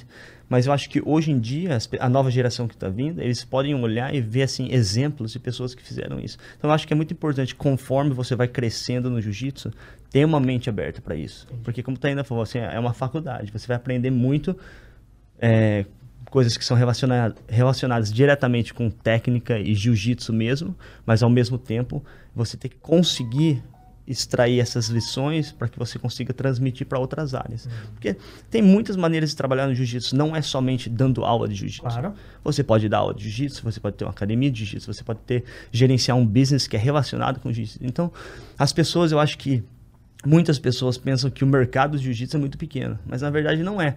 É um mercado gigantesco. Só que tem vários canais para você trabalhar. Entendeu? E você pode escolher trabalhar somente com um canal do jiu-jitsu ou você pode trabalhar com todos entendeu? Mas tendo essa mente aberta para esse lado mais assim business do jiu-jitsu, eu acho que é muito importante, mesmo para as pessoas que talvez agora não seja o objetivo dela, mas ela precisa ter essa mente aberta para que quando chegar o momento, se ela quiser aquilo, ela está preparada. Uhum. Entendeu? Então, é, é, o meu caso, Gui. É, Gui Rafa. É o meu caso. É, eu trabalho com jiu-jitsu e não sou professor de jiu-jitsu. Uhum. Né? Eu tenho um negócio ao, ao redor do jiu-jitsu que não necessariamente é da aula, né? Então o canal é assim hoje. Acho que legal também é, é levar, por exemplo, a academia, acho que eu vi muito isso também na EOJ, a minha mudança do Brasil, porque você acaba fazendo bastante comparações. Uhum. É, eu aprendi muito a levar a academia como uma escola. Acho que é isso que também eu percebi muito na EOJ, a diferença. Muitas pessoas me perguntam, eu acho que o melhor exemplo que eu possa dar do diferencial que, do trabalho que a gente faz na EOJ é que é uma escola. Acho que as crianças, até as pessoas adultas que vêm para treinar na EOJ, eles vêm pra, em busca de, de ensinamentos e conhecimentos. Então, você vai entrar na EOJ, você vai é, aprender muito mais que só o jiu-jitsu. Uhum. Ou independente da academia que você for, mas essa foi a, a minha experiência. Você, por exemplo, eu entrei na EOJ, aprendi, você aprende o lado do business, você vê outras áreas que podem, podem ser trabalhadas no jiu-jitsu, você vê a parte técnica que é, que é diferenciada. Uhum. Então, é, eu gosto de levar mais com a escola do que assim uma academia de treino. Acho que no Brasil sempre para mim foi uma academia de treino uhum. ou academia onde a gente se encontra para treinar. Muitas vezes é, não tem nem muito uma aula, é mais um horário marcado que o pessoal vai lá e treina. Uhum. E eu vi é, essa didática diferenciada na, na UJ quando, quando eu fui pela primeira vez e que, que faz o diferencial até hoje. A gente não só prepara atletas para ser campeão, mas a gente prepara pessoas para trabalharem com jiu-jitsu. Uhum. Tem pessoas que hoje na IOJ é, conseguem é, garantir um futuro sem nem ganhar uma competição. Dando aula, é, trabalhando do, do, no lado financeiro da academia, trabalhando no lado do gerenciamento da academia. Então, tem, tem muitas áreas que podem trabalhar. E acho que inspira muitas gente, pessoas, até de outros business. Acho que eu posso dar o exemplo bastante do, do meu pai. Meu pai tem uma empresa de, de películas, isso filme. E a partir do momento que a gente conheceu o EJ, que a gente pisou lá pela primeira vez, mudou completamente o, o business dele. Então hoje, é hoje, se você vai na loja dele, é tudo branco dentro da loja, é o, é o, mais limpo possível, é uma imagem bem clean quando você entra, a recepção com os clientes, é, desde, o, desde a sua entrada até, até a sua saída da empresa, você vê que teve um impacto. entendeu? Então acho que tem ter esse impacto em, em business diferente, em pessoas diferentes, acaba mudando pelo fato da academia ser uma escola. E eu acho que, é, até voltando um pouco do que a gente falou no começo, ele, os, os meninos, o Guilherme e o Rafael também, eles viajaram bastante para seminário, que Entendi. eu acabo fazendo bastante isso agora. Tô, tô nesse momento da minha carreira e você acaba vendo coisas em outras academias erradas e coisas boas, você acaba anotando aquilo para quando você abrir a sua, ou quando você tiver oportunidade, você já tem aquele dicionário do, uhum. do que você acha que dá certo, do que você acha que vale a pena fazer na academia. Então, isso também, além da, da inspiração artística que eles tiveram com, com o Pet, além do, do, da experiência que eles já tiveram dentro do tatame, uhum. acho que isso contou muito. Acho que essas experiências de seminário, de viajar e conhecer outros países e outras pessoas, outras culturas, porque é completamente diferente você abrir uma academia no Brasil e abrir nos Estados Unidos. A, o, o impacto da cultura é completamente diferente. E se você não, não entende, se você não teve uma experiência, eu acho que as poss possibilidades do business dar certo é muito uhum. menor. Entendi. Então, acho que é, eu vejo muito isso. Viajando para academia diferente, às vezes até, até hoje em dia, vejo ideias de outras, e que tem outras academias que eu estou dando aula e às vezes tento trazer para dentro da UJ, ver se dá certo essa ideia. Uhum. Às vezes eu vou na academia, como a UJ é um exemplo grande hoje, eu vou outra academia, eu vejo muitas coisas erradas acontecendo, que eu tento, às vezes, né, de alguma forma respeitosa, ajudar o professor. Muitas pessoas também contratam, até às vezes, o, o seminário, mas para você estar tá lá, para você tentar ajudar ele na academia, uhum. tentar dar uma visão mais, mais ampla do que você passou e que a pessoa pode tentar melhorar. Acho que é esse impacto que a EOJ está tendo no, no esporte do Egito vai muito mais além do que competição, acho sem dúvida. A, a IOJ, ela é referência, né? Ela é, é, assim, o ambiente físico, olhando apenas o ambiente físico, é legal pra caramba. Minha esposa, quando a gente esteve lá, ela sempre... É uma pessoa que não treina jiu-jitsu, minha esposa. E ela sempre diz assim, ah, aquela academia branquinha? É, a branquinha, a branquinha. Você me relaciona com a branquinha, né?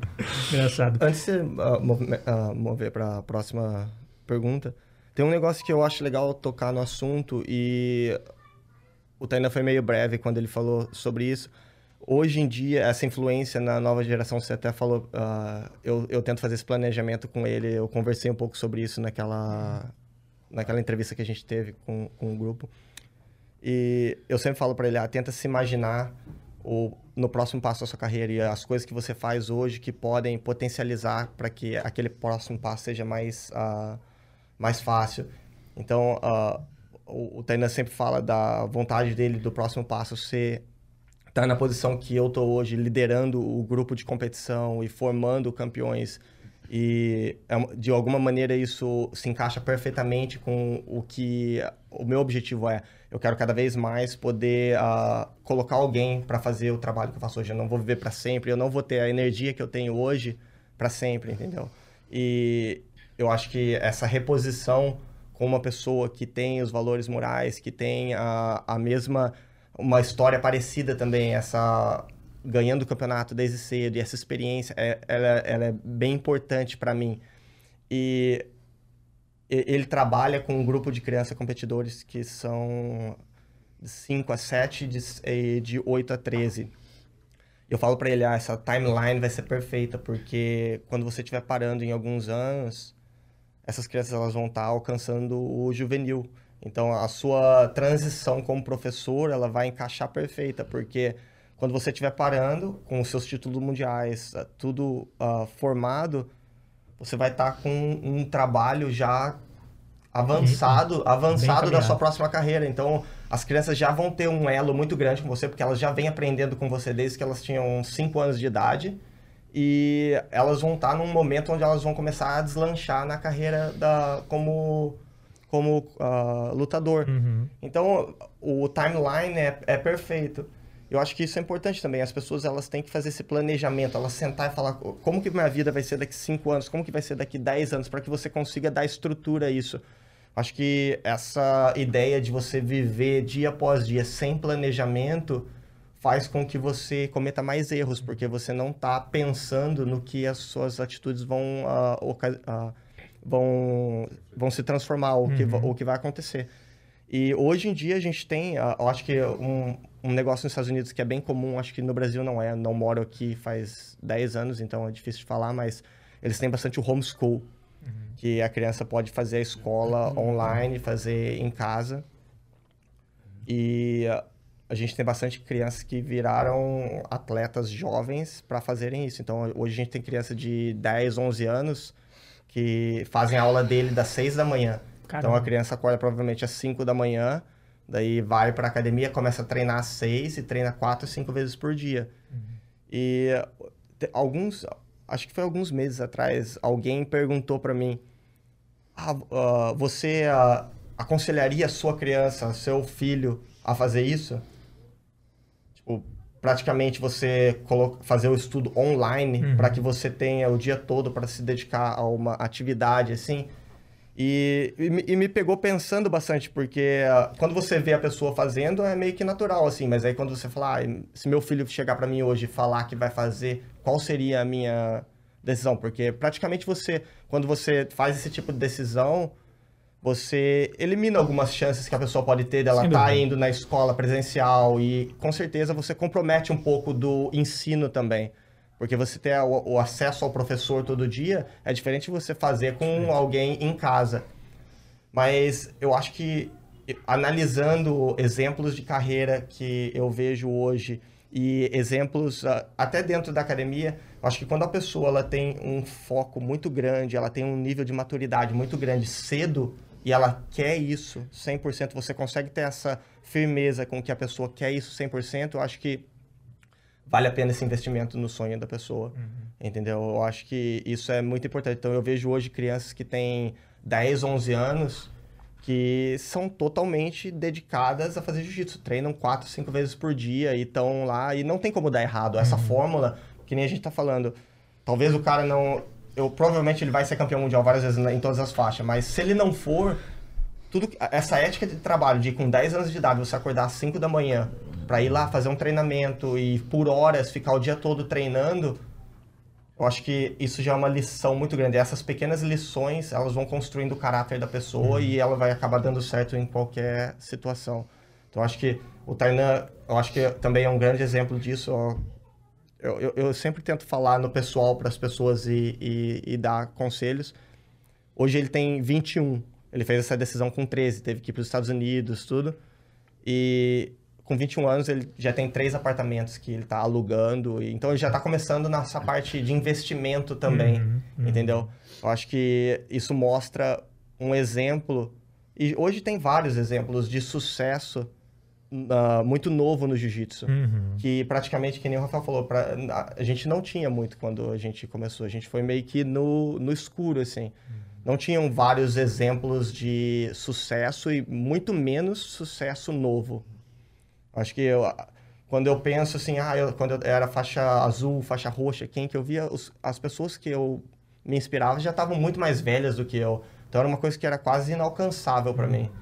E esse sucesso novo faz com que as pessoas cada vez mais novas, elas coloquem esse tipo de pressão nelas mesmas e tenham esse desenvolvimento cedo. Porque o menino de 10 anos, ele vê que com 20 ele pode começar a ter esse nível de sucesso que o Tainá tá tendo e fala, caramba, eu tenho que começar a trabalhar agora Uhum. para o que eu conseguir alcançar esse nível com 20. Agora, se ele olhar o cara que tá com 40, ele vai falar, nossa, eu tenho 30 anos ainda, alguma coisa vai acontecer em, 30 anos. em 30 anos, entendeu? Então, eu acho que quanto mais cedo o sucesso acontece, mais pressão coloca nos mais novos, Uhum. o que faz com que a nova geração sempre seja melhor, que é o nosso objetivo dentro do esporte. E deixa eu só entender aqui. é, a gente está falando aqui que, como aconteceu, Tainan, você não está dizendo assim, ah, ah, ah, se você acredita realmente no seu jiu-jitsu, é, para de estudar e, e- e larga a escola e vá fazer jiu-jitsu. Eu acho que o grande, a grande sacada desse papo aqui, né, desse, desses últimos minutos, foi: se você acredita no seu jiu-jitsu, é, estude. Acho Não que direcione para a maneira direcione para o você... jiu-jitsu, mas assim, não, uma- uma- é- é- tem uma diferença muito grande entre largar a escola e parar de estudar. Sim. Sim. Né? Uma E diferença eu- bem grande, né? Sim, e o, o projeto que eu tô falando, ó, o sistema que, tá, que eu tô falando do homeschool, não é o abandonar a escola. É você fazer, você consegue ter mais ah, flexibilidade, na Flexibilidade. sua, Flexibilidade. na sua Schedule. agenda para que você consiga consiga uh, se dedicar mais ao que claro. você escolheu. Você se adapta. É, eu, você eu se acho adapta para poder e, se dedicar. E muito, com certeza, os pais vão ter que influenciar muito numa decisão como uhum. essa, porque uh, é diferente você se você está dentro da IOJ, que nem eles falaram, que tá, é um lugar que potencializa a criança a uhum. aprender outros aspectos também da, da profissão. Eu acho que daí é muito mais fácil de você ter essa coragem de influenciar uma coisa assim. Uhum. Então são vários fatores que influenciam com certeza. É.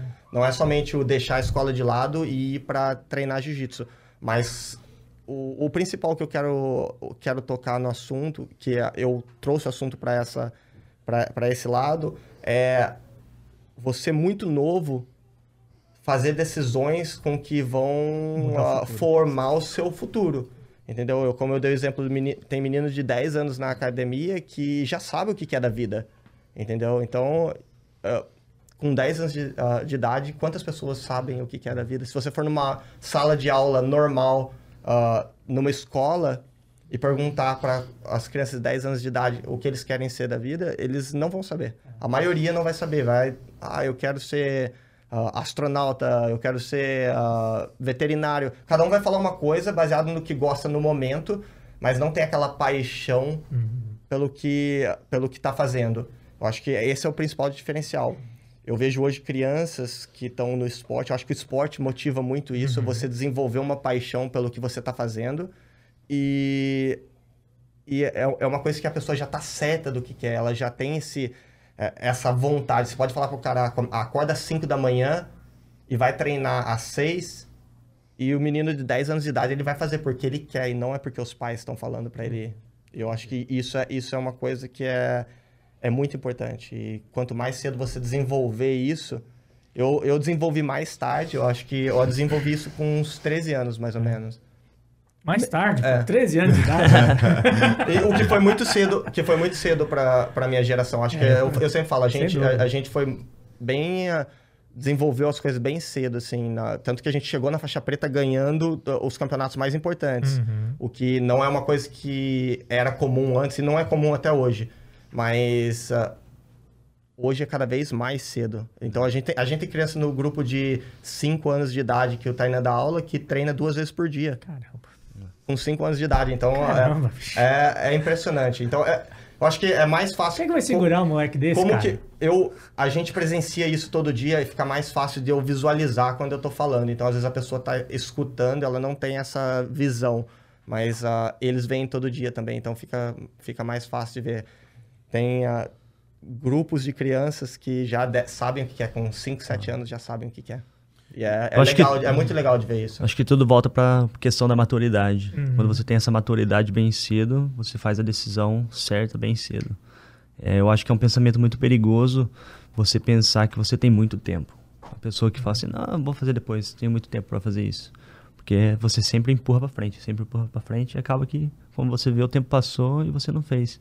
Então eu acho que eu acho que essa maturidade vai acontecer de formas diferentes de pessoa para pessoa. De pessoa né? para pessoa. Por exemplo, para mim e para o Guilherme foi o fato do divórcio dos nossos pais.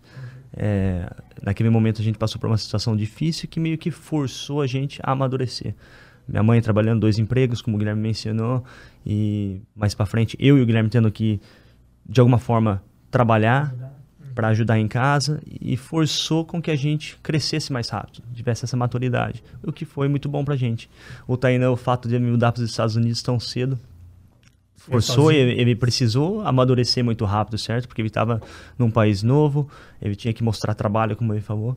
E eu acho que, assim, é, eventos na vida pessoal da pessoa vai fazer com que ela amadureça, mas também, é, como o Guilherme tem falado, eu acho que é o papel do, do professor, do coach, ajudar nesse processo, tentar abrir os olhos da pessoa para que aconteça para o maior número de pessoas que queiram é, viver do jiu-jitsu, entender isso que você não pode ficar sempre com esse pensamento, não, eu sou, eu sou novo pra caramba, eu posso fazer depois. Não.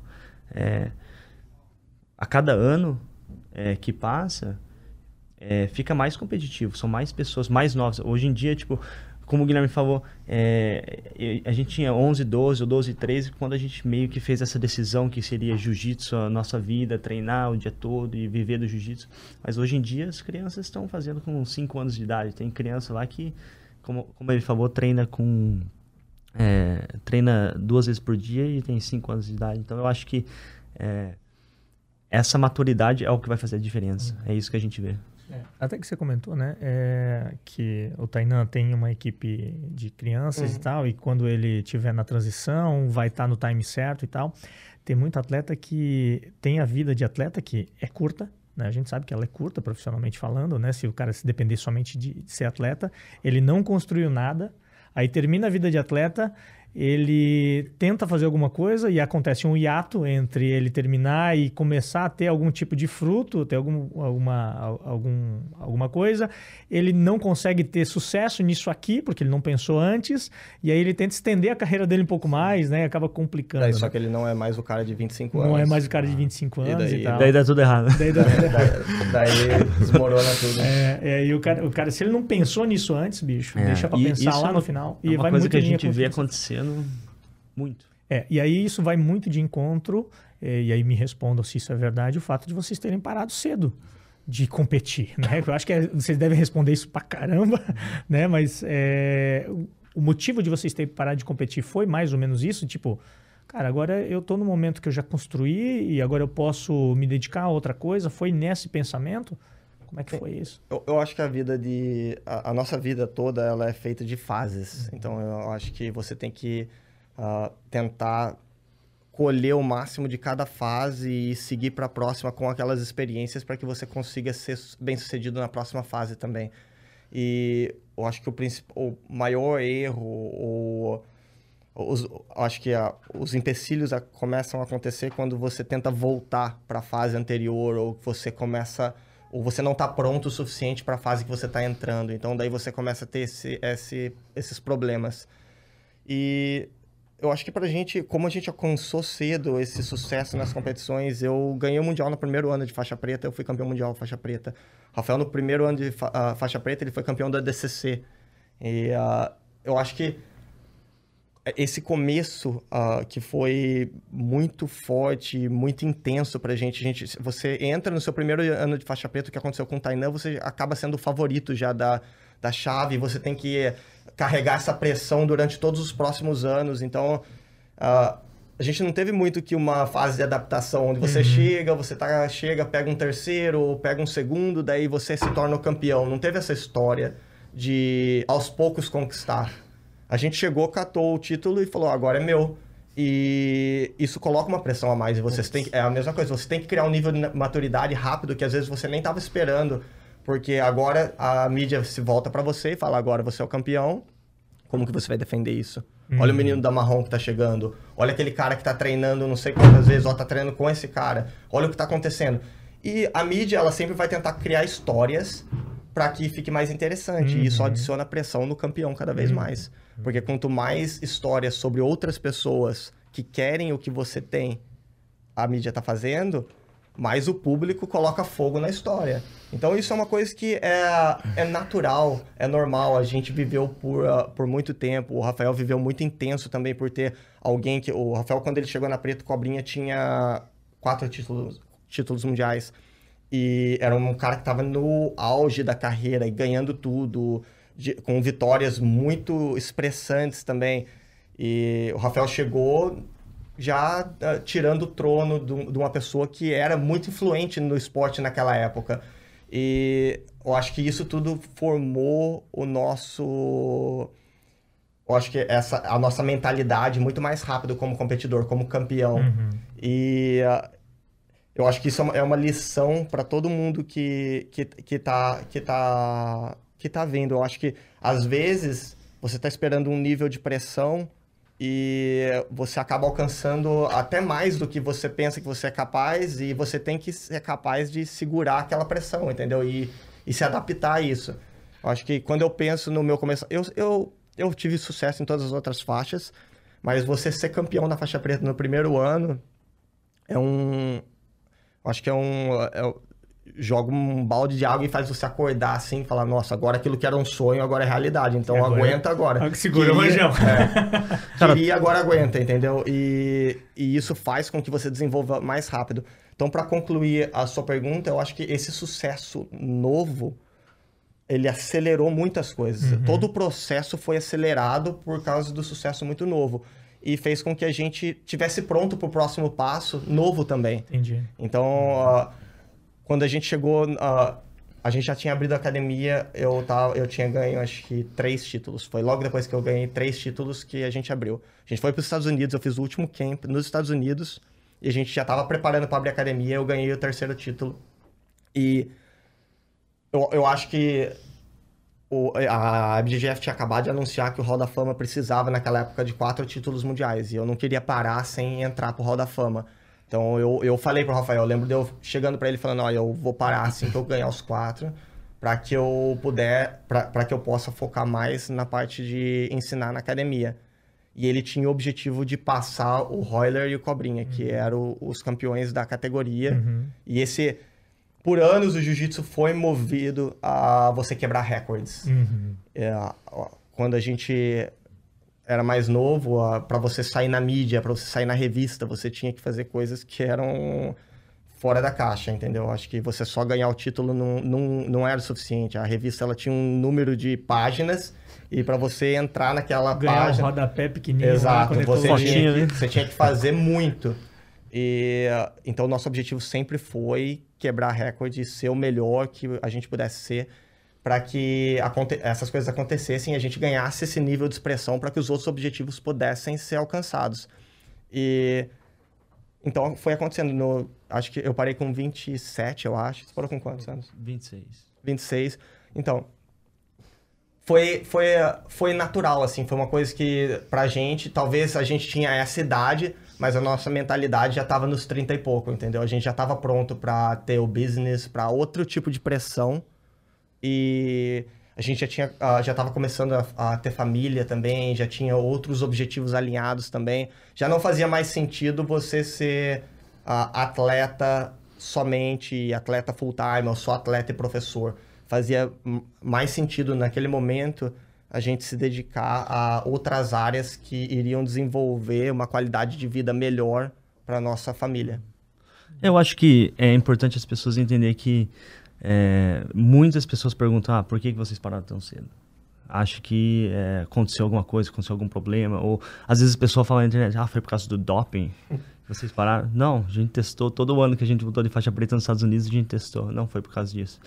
Mas eu acho que a gente tem esse entendimento que para ser bem sucedido, para conquistar um objetivo é, muito difícil, um objetivo grande, você tem que ter um foco extremo. E foi isso que a gente aplicou na nossa carreira de atleta. É, o objetivo de ganhar, entrar para o Hall da Fama, ganhar quatro título- títulos mundiais e o meu objetivo de quebrar o recorde na categoria pena, foi isso que a gente aplicou, ter esse foco, tipo, se dedicar 100% àquele objetivo, viver em torno daquilo. E sabendo disso, quando passa essa fase para agora a fase que o Guilherme é, queria focar, que era a fase de construir o time na academia, construir os atletas, e a fase que eu comecei a, a, a me direcionar, que era a fase de tipo assim, vamos desenvolver essa plataforma. A gente vê a nossa brand, a Art of Jiu-Jitsu, não como uma academia de Jiu-Jitsu, não é uma academia de Jiu-Jitsu. A academia de Jiu-Jitsu é um segmento da nossa brand. Mas a gente sempre falou que a gente queria construir uma plataforma que pudesse dar oportunidades. Então tem vários canais, vários segmentos dentro dessa plataforma para trabalhar com o jiu-jitsu. Então, sendo que esse agora é o objetivo principal, é desenvolver essa plataforma, eu tenho que aplicar os mesmos conceitos que eu apliquei no tatame para ser campeão mundial. Foco extremo. Então, foco extremo. Eu vou focar naquela missão. Não faz sentido. Ah, mas por que você, pô, você não continua é, competindo? Vou um campeonato aqui, um campeonato ali? Porque esse não é o nosso, a nossa, a nossa work ethic. Não é o jeito que a gente trabalha. A gente trabalha com foco extremo. A gente fala, se essa é a missão, eu vou ser campeão mundial, eu vou fazer tudo que está ao meu alcance para chegar naquele objetivo da forma mais correta possível. Vou tentar chegar perto da perfeição. Não é possível ser perfeito, mas eu vou chegar perto. Entendeu? Então, essa mentalidade que hoje em dia a gente aplica nas outras áreas, entendeu? Então, para as pessoas entenderem, ah, por que, que você com 26 anos parou de competir? Porque eu senti que naquele momento eu tinha é, completado aquela fase da minha vida, aquele objetivo, que era ser o cara que tem o recorde da categoria. Eu senti que aquele momento ali tinha passado, pronto. Cheguei nessa missão, completei, não desistir daquele, daquele. Porque às vezes a, a pessoa chega numa situação que ela fala assim: ah, vou desistir, não cheguei naquele objetivo ainda, vou desistir fazer outra coisa. Pelo trabalho que a gente fez, a gente fez de uma forma que foi bem estruturada, que a gente conseguiu conquistar o nosso objetivo em termos de competição. Então é um pô, a gente se sente totalmente 100% realizado naquele aspecto do jiu-jitsu, sendo um competidor. Então, sendo que eu já cheguei nesse ponto no qual eu estou é, satisfeito, não faz sentido eu ficar voltado àquilo. Então, vamos aplicar o foco extremo na área, no, na próxima fase da nossa vida. Então, assim, para as pessoas entenderem, essa, é a nossa mentalidade. E eu acho que é por isso que eh, a gente está tendo os resultados que a gente está tendo em, em, diversas áreas. A gente teve um resultado muito grande na competição, estamos está uh, tendo um resultado muito grande na formação de novos talentos, novos atletas, novos líderes, não só no tatame, mas em outras áreas da nossa plataforma. E a nossa plataforma cada vez mais está crescendo, está se desenvolvendo.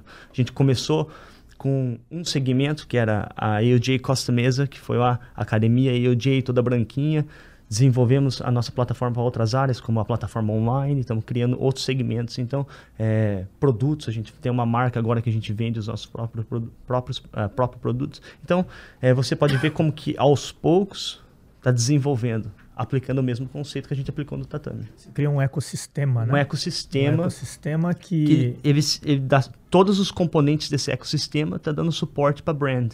Legal. E para as pessoas envolvidas na brand, entendeu? Esse, esse, sempre foi o nosso objetivo. A gente quer.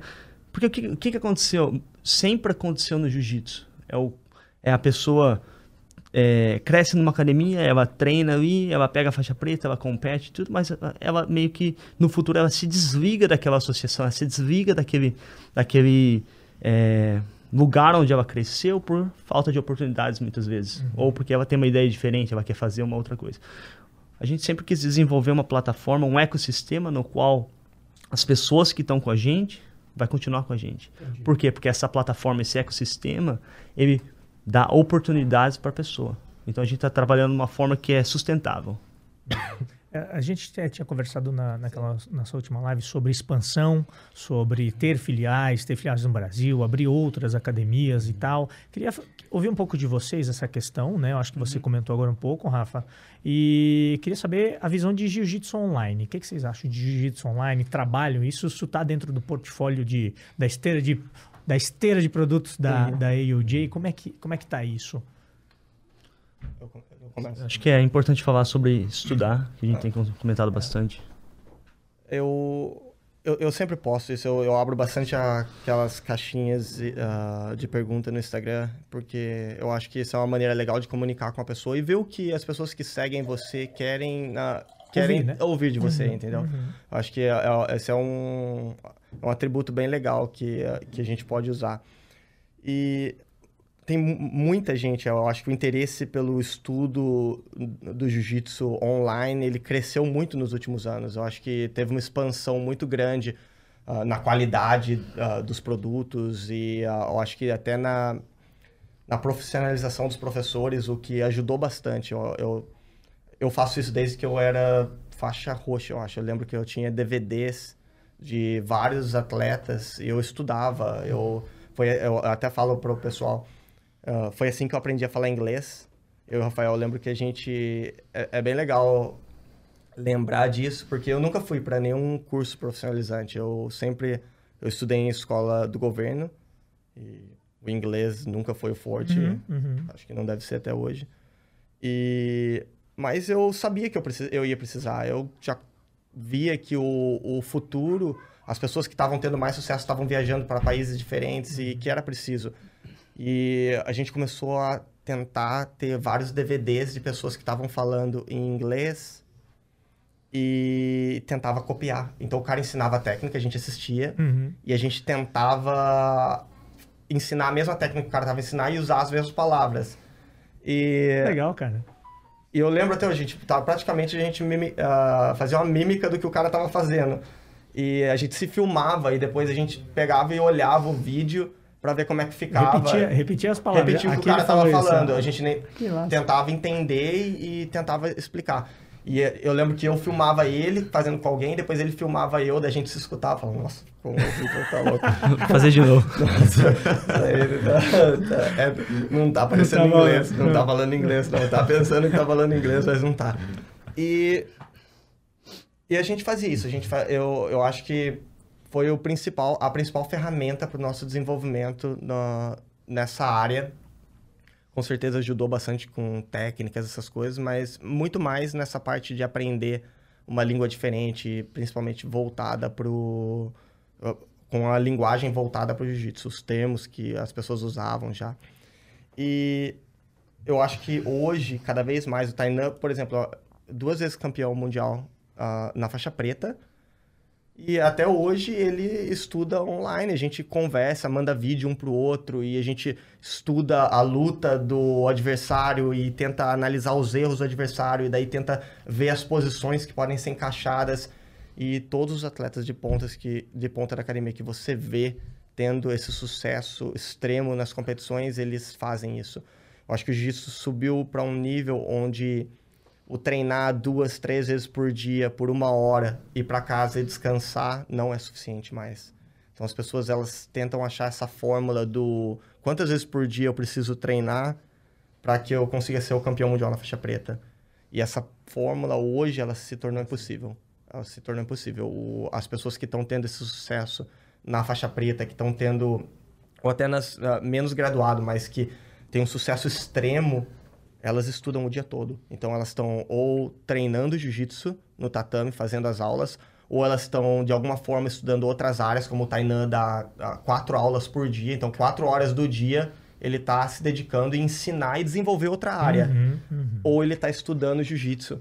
Então a- as pessoas, o cara que treina duas, três vezes por dia, ele está tá praticando jiu-jitsu por duas, três horas. Um cara que nem o Tainan, por exemplo, tá praticando jiu-jitsu 10 horas do dia, do- 12 horas do dia. Então, dá um- no final das contas, quando você começa a, a acumular isso, faz muita diferença. E o estudo hoje, a- as possibilidades do estudo online, elas são infinitas. É, é muito legal de ver como você consegue aprender com qualquer pessoa que você admira e você consegue entender o que a pessoa pensa, você consegue, porque a pessoa, o, o comércio do jiu-jitsu expandiu muito nesse sentido. Então, as pessoas que chegam ao topo, elas querem vender o material, os ensinamentos, o que, o que fez, a- as técnicas que fizeram ela chegar até o topo. E as pessoas que estão chegando, elas querem tentar aprender o que. é, ter esse shortcut, né? Que é Uhum. aprender com quem sabe e que conseguiu chegar ao topo. Então, eu acho que as pessoas que pensam, ah, mas eu tenho que pagar não sei quanto para aprender com isso. Eu acho que isso é, o- é aquela decisão que a gente falou da maturidade, é o, é o investimento que você faz em você mesmo. Então, não é para todo mundo. Não é, não é todo mundo que vai ter esse nível de disciplina, esse nível de ah, curiosidade. Mas as pessoas que realmente querem isso para a vida é uma coisa que eu recomendo.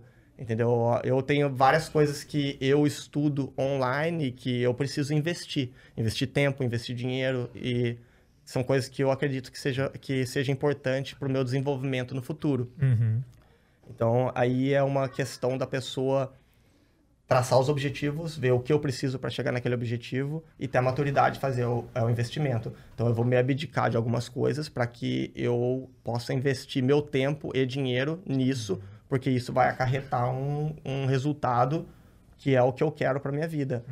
E ah, eu acho que várias pessoas. Eu, eu, eu- eu- outro exemplo ah, bem bom da academia que dá pra gente ah, estudar é o Cole Abate, que ele tem ah, 17 anos. Ele ganhou a seletiva americana do DCC com 16. E é um menino fenomenal também. É uma história parecida com a do Tainan, mas ele morava nos Estados Unidos também, mas mudou muito maduro também, mudou bem cedo para para AOJ. Tem várias qualidades também que ele já veio com essas qualidades de formação dos pais, da, ah, que vem dele mesmo, entendeu? Vem de casa. E ele é um bom exemplo também, porque ele é uma pessoa que ele é muito estudioso, ele estuda jiu-jitsu o dia todo. Então ele está sempre procurando maneiras de acrescentar técnicas ou acrescentar ideias na carreira dele. E isso com 17 anos agora, mas ele vem fazendo isso por muito tempo. Então acho que existe toda academia provavelmente vai ter os exemplos uhum. a serem seguidos, mas eu como um professor, como um líder, eu recomendo. Recomendo. E não é porque ah, você vai recomendar porque você tem o programa, você está querendo vender mais. Eu acho que o principal, eu, eu nem faço tanto essa parte de venda, assim. Eu tento mostrar mais um resultado. Eu acho que não existe.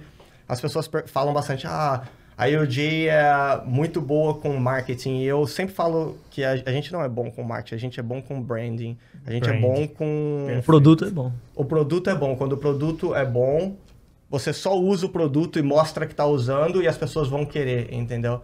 Eu acho que a gente não precisa empurrar nada, a gente não precisa forçar nada, a gente não precisa fazer nenhum tipo extravagante de promoção porque as pessoas elas querem o produto pela qualidade. Eu uhum. acho que uhum. isso é o principal, você atrair a pessoa porque ela dá o valor que o seu produto merece, entendeu? Então, sempre quando eu, eu tento falar sobre o produto que a gente, que a gente tem, eu sempre tento usar exemplos de sucesso, que é o que é para que as pessoas elas se inspirem ao, ao invés de ela estar tá pensando, nossa, o cara está tentando forçar eu a comprar alguma coisa uhum. que eu não uhum. quero, entendeu? Acho que eu quero mostrar, olha o resultado que esse produto te dá. Te dá pode te dar, né? É, pode uhum. te dar. Então eu, eu acho que esse é o principal, é, é a ideia pro pessoal, mas as pessoas que não estão estudando hoje, eu acho que elas estão treinando muito menos. Entendi. E treinar muito menos acarreta você desenvolver uh, lentamente. Uhum. Comparado é, com quem está ah, treinando bastante. É, é basicamente um, um como se fosse uma imersão, né? Acho que você está comentando isso, né? Uhum. Beleza, eu posso estudar aqui no Brasil pra caramba, inglês pra caramba e tal. Outra coisa é ir para os Estados Unidos estudar é. inglês lá, onde eu vou ter o tempo inteiro é. isso, né? Você comentou do Tainan, Tainan treina X horas por dia, mas ele está envolvido no jiu-jitsu dando aula imersão. mais X horas por dia. Então existe a imersão dele nesse, nesse tempo. E, que faz toda a diferença. Faz toda a diferença. As pessoas também, elas perguntaram várias vezes para mim, ah, o fato de você dar aula e treinar ao mesmo tempo era o problema? E nunca foi o problema para mim, porque eu dava aula desde que eu era faixa azul. O Rafael mencionou antes. O Ramon ele começou a ter compromissos com outras coisas e eu assumi várias uh, aulas da academia e várias responsabilidades dentro da academia. O, a decisão feita em você parar não é pelo fato de você dar aula e treinar. Eu, eu sempre falo para eles, ah, uma pessoa normal, ela trabalha de 8 a 12 horas por dia. Isso daí é, é o normal. Ou você não pode ser um profissional e você pensar que você está trabalhando duas horas por dia porque você treinou dois treinos intensos, que você pode ir para casa e dormir o dia todo, entendeu? Você vai se tornar um, um profissional ruim. Medíocre. Entendeu? Então não, não, tem, não tem como você ter esse tipo de pensamento e acreditar que vai ter sucesso. Uhum. E eu, eu acho que o principal de tudo dessa da gente ter parado e ter, é o fato do objetivo já não ser mais aquele. Entendi. E eu, é o que eu falo pro Tainel o tempo inteiro. Você traça o seu objetivo. Você só vai mudar para a próxima página quando o seu objetivo não for mais esse. Quando você concluir o que a gente fez, você vai parar, não pelo que a gente está fazendo no dia a dia. Acho que também jiu-jitsu é feito de fase, né? É, no começo, eu até me lembro disso, que pessoal, a pessoa treinava jiu-jitsu uma, duas vezes por dia. E quem treinasse, assim, judô, estava fazendo a mais. Ou às vezes o pessoal treinava wrestling, estava fazendo a mais. Aí chegou a fase que eu acho, acredito muito que é a fase também da geração do Guilherme e do Rafael, que daí a pessoa começou a adicionar a preparação física. Entendi. Então, assim, o pessoal que treinasse jiu-jitsu duas vezes por dia e fizesse preparação física, estava na frente. Aí todo mundo começou a fazer preparação física. E acho que está chegando numa fase que, assim, só treinar uma vez por dia, duas vezes por dia e fazer a preparação, não, não, vai, não vai dar aqueles mesmos resultados, porque tem gente que tá treinando quatro, cinco, quatro, cinco treinos, tá fazendo, é, tá estudando jiu-jitsu de várias formas, tá dando aula, então assim, como você falou, é, tem pessoas que estão fazendo três horas por dia e uhum. tem pessoas que estão fazendo dez horas. Tem uma grande diferença entre treinar jiu-jitsu e viver pro jiu-jitsu. Então acho que hoje o pessoal está cada vez mais é, vivendo pro jiu-jitsu, sabendo que aquilo ali pode dar oportunidades. Vem muito também da é, quanto mais o esporte cresce, mais oportunidades tem, mais faz você é, colar naquilo, né? Então acho que muitas vezes as pessoas não viam muita oportunidade de crescimento com o esporte, então eu assim, não vou me dedicar tanto nisso, vou me dedicar em outra área, porque a outra área vai me dar mais futuro. Uhum. Hoje o jiu-jitsu, é, tem pessoa, pessoas conseguem ver só o jiu-jitsu, então você acaba botando todo, toda a sua vida naquilo ali, porque aquilo ali pode trazer resultados, pode mudar seu futuro, como são é, exemplos aqui.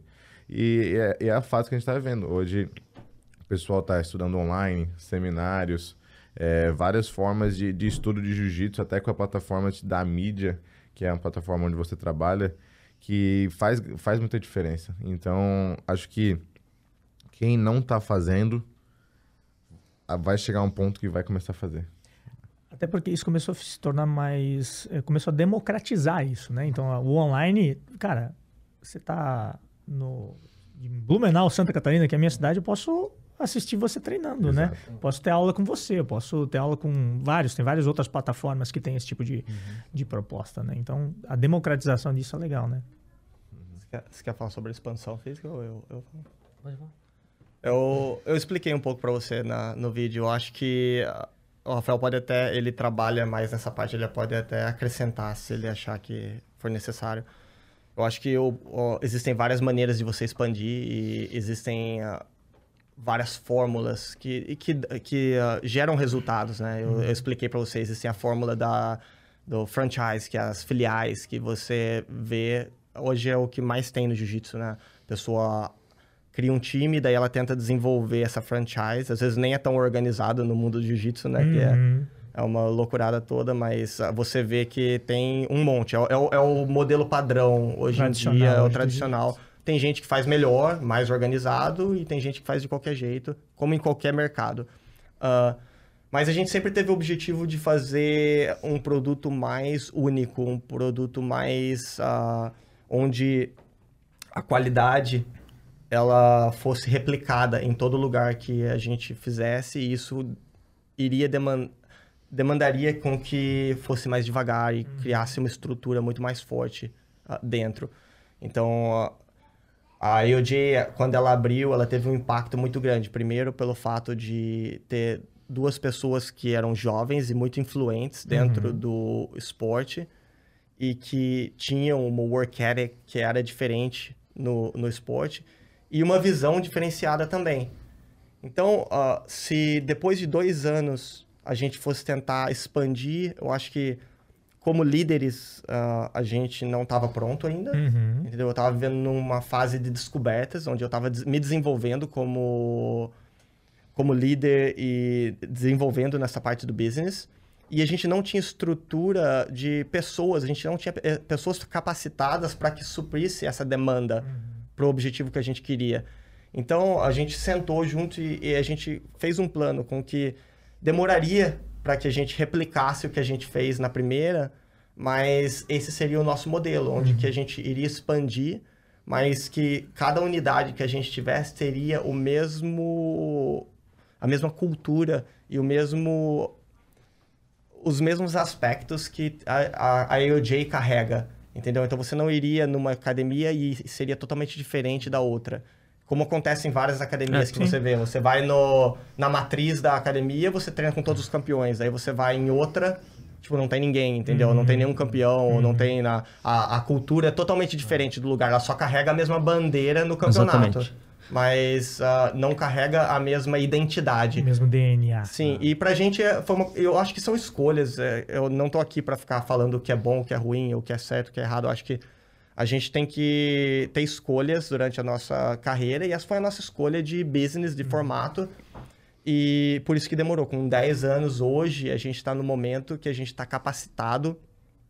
Eu, o Rafael, o time, as pessoas que estão dentro do time para uma expansão. Então a gente vem trabalhando, o Rafael vem trabalhando intensamente nisso. A gente tem outro lugar já que está no, na, no, no gatilho ali Uh, a gente vai anunciar assim que tiver totalmente certo, por isso que a gente não anunciou nada ainda, mas uh, e isso faz parte da expansão do, do nosso trabalho, faz uhum. parte da, do desenvolvimento do nosso trabalho. Eu acho que todo esse trabalho que vocês veem, que a gente está falando com o Tainan e com outros jovens que estão dentro da academia, em criar os líderes, criar pessoas com os mesmos ideais, com a mesma cultura, com o entendimento do que a, a brand uhum. é, o que o que é certo, o que é errado pra gente. E pessoas capacitadas, que nem hoje o Tainan, ele representa o que a gente representava quando a gente abriu a academia. Entendi. Entendeu? O jovem que está vivendo um momento de uh, sucesso Entendeu? Euforia. Que é uma referência dentro do esporte, que é um exemplo para as crianças da, da nova geração.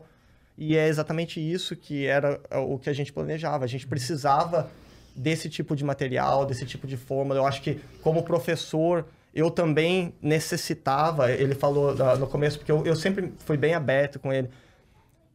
Quando ele ganhou o primeiro título mundial, foi um, um acontecimento grande para mim como professor, porque foi uma prova do, que meu, do meu trabalho, de carregar alguém desde criança até ser campeão mundial na faixa preta.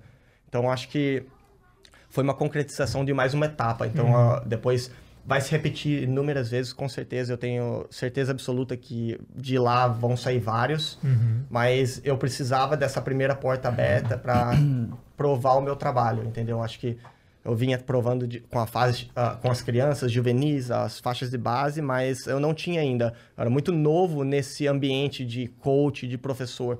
E a, a vitória dele na faixa preta mostrou, essa, concretizou, Ratificou, né? É. exatamente, fez com que eu conseguisse concluir todo o processo.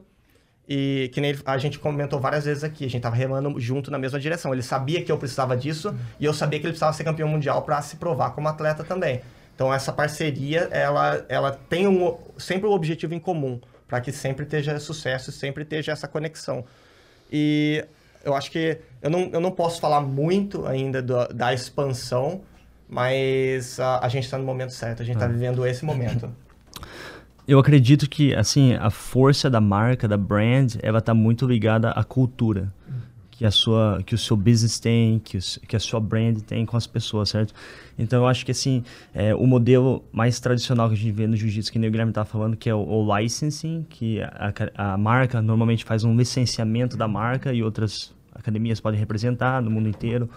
Ah, então, eu acho que o- a dificuldade que vem com esse tipo de modelo, e foi por isso que a gente não escolheu esse modelo para Art of Jiu-Jitsu, é, o- é o- é a dificuldade, porque ela cresce, você vai crescer de uma maneira mais rápida, certo? Se você abre para fazer o licensing, você vai.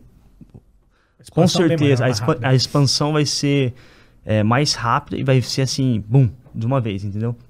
Só que você o, estralar o dedo e dizer o seguinte, cara, Exatamente. quer ser o que, que a gente tem de e-mails que a gente recebe de pessoas do mundo inteiro querendo fazer licensing da nossa brand, tipo assim, é, todo dia a gente recebe e-mail. Mas é, a dificuldade que vem com esse modelo é você manter a cultura, o DNA da sua marca.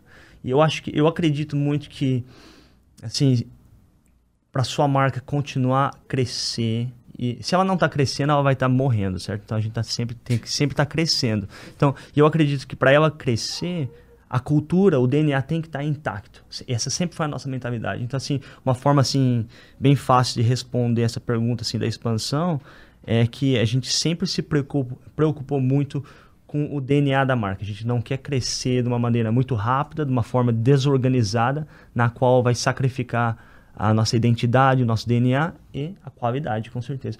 Então, assim, é, o modelo que a gente pensou é fazer de uma é, é, foi de uma forma que a gente sabia que ia demorar mais, que a gente precisava primeiro estabelecer, estruturar aquele ecossistema que a gente conversou, para que com esse ecossistema a gente consiga é, produzir mais as pessoas que vão trabalhar com a mesma mentalidade, com a mesma cultura que a gente tem da marca. Então tá tudo assim é, no mesmo barco, tá tudo conectado. As pessoas que é, vão trabalhar, que vão fazer parte dessa expansão vão ser pessoas que estão totalmente ligadas com o objetivo principal da empresa, o objetivo principal da marca. Então é uma forma mais demorada, mas é uma forma mais estruturada, é uma forma mais assim que garante mais é, essa integridade do trabalho que foi feito por tanto tempo. Assim, a gente passou tanto tempo fazendo esse trabalho de base, essa construção, para que conforme agora a gente vai expandindo, aumentando, mantenha essa integridade. Ele, ele te dá consistência também, né? Porque o que Exatamente. acontece? Vocês montaram, vocês têm a OJ, que é uma, uma, uma marca, uma academia, né? E que forma atletas.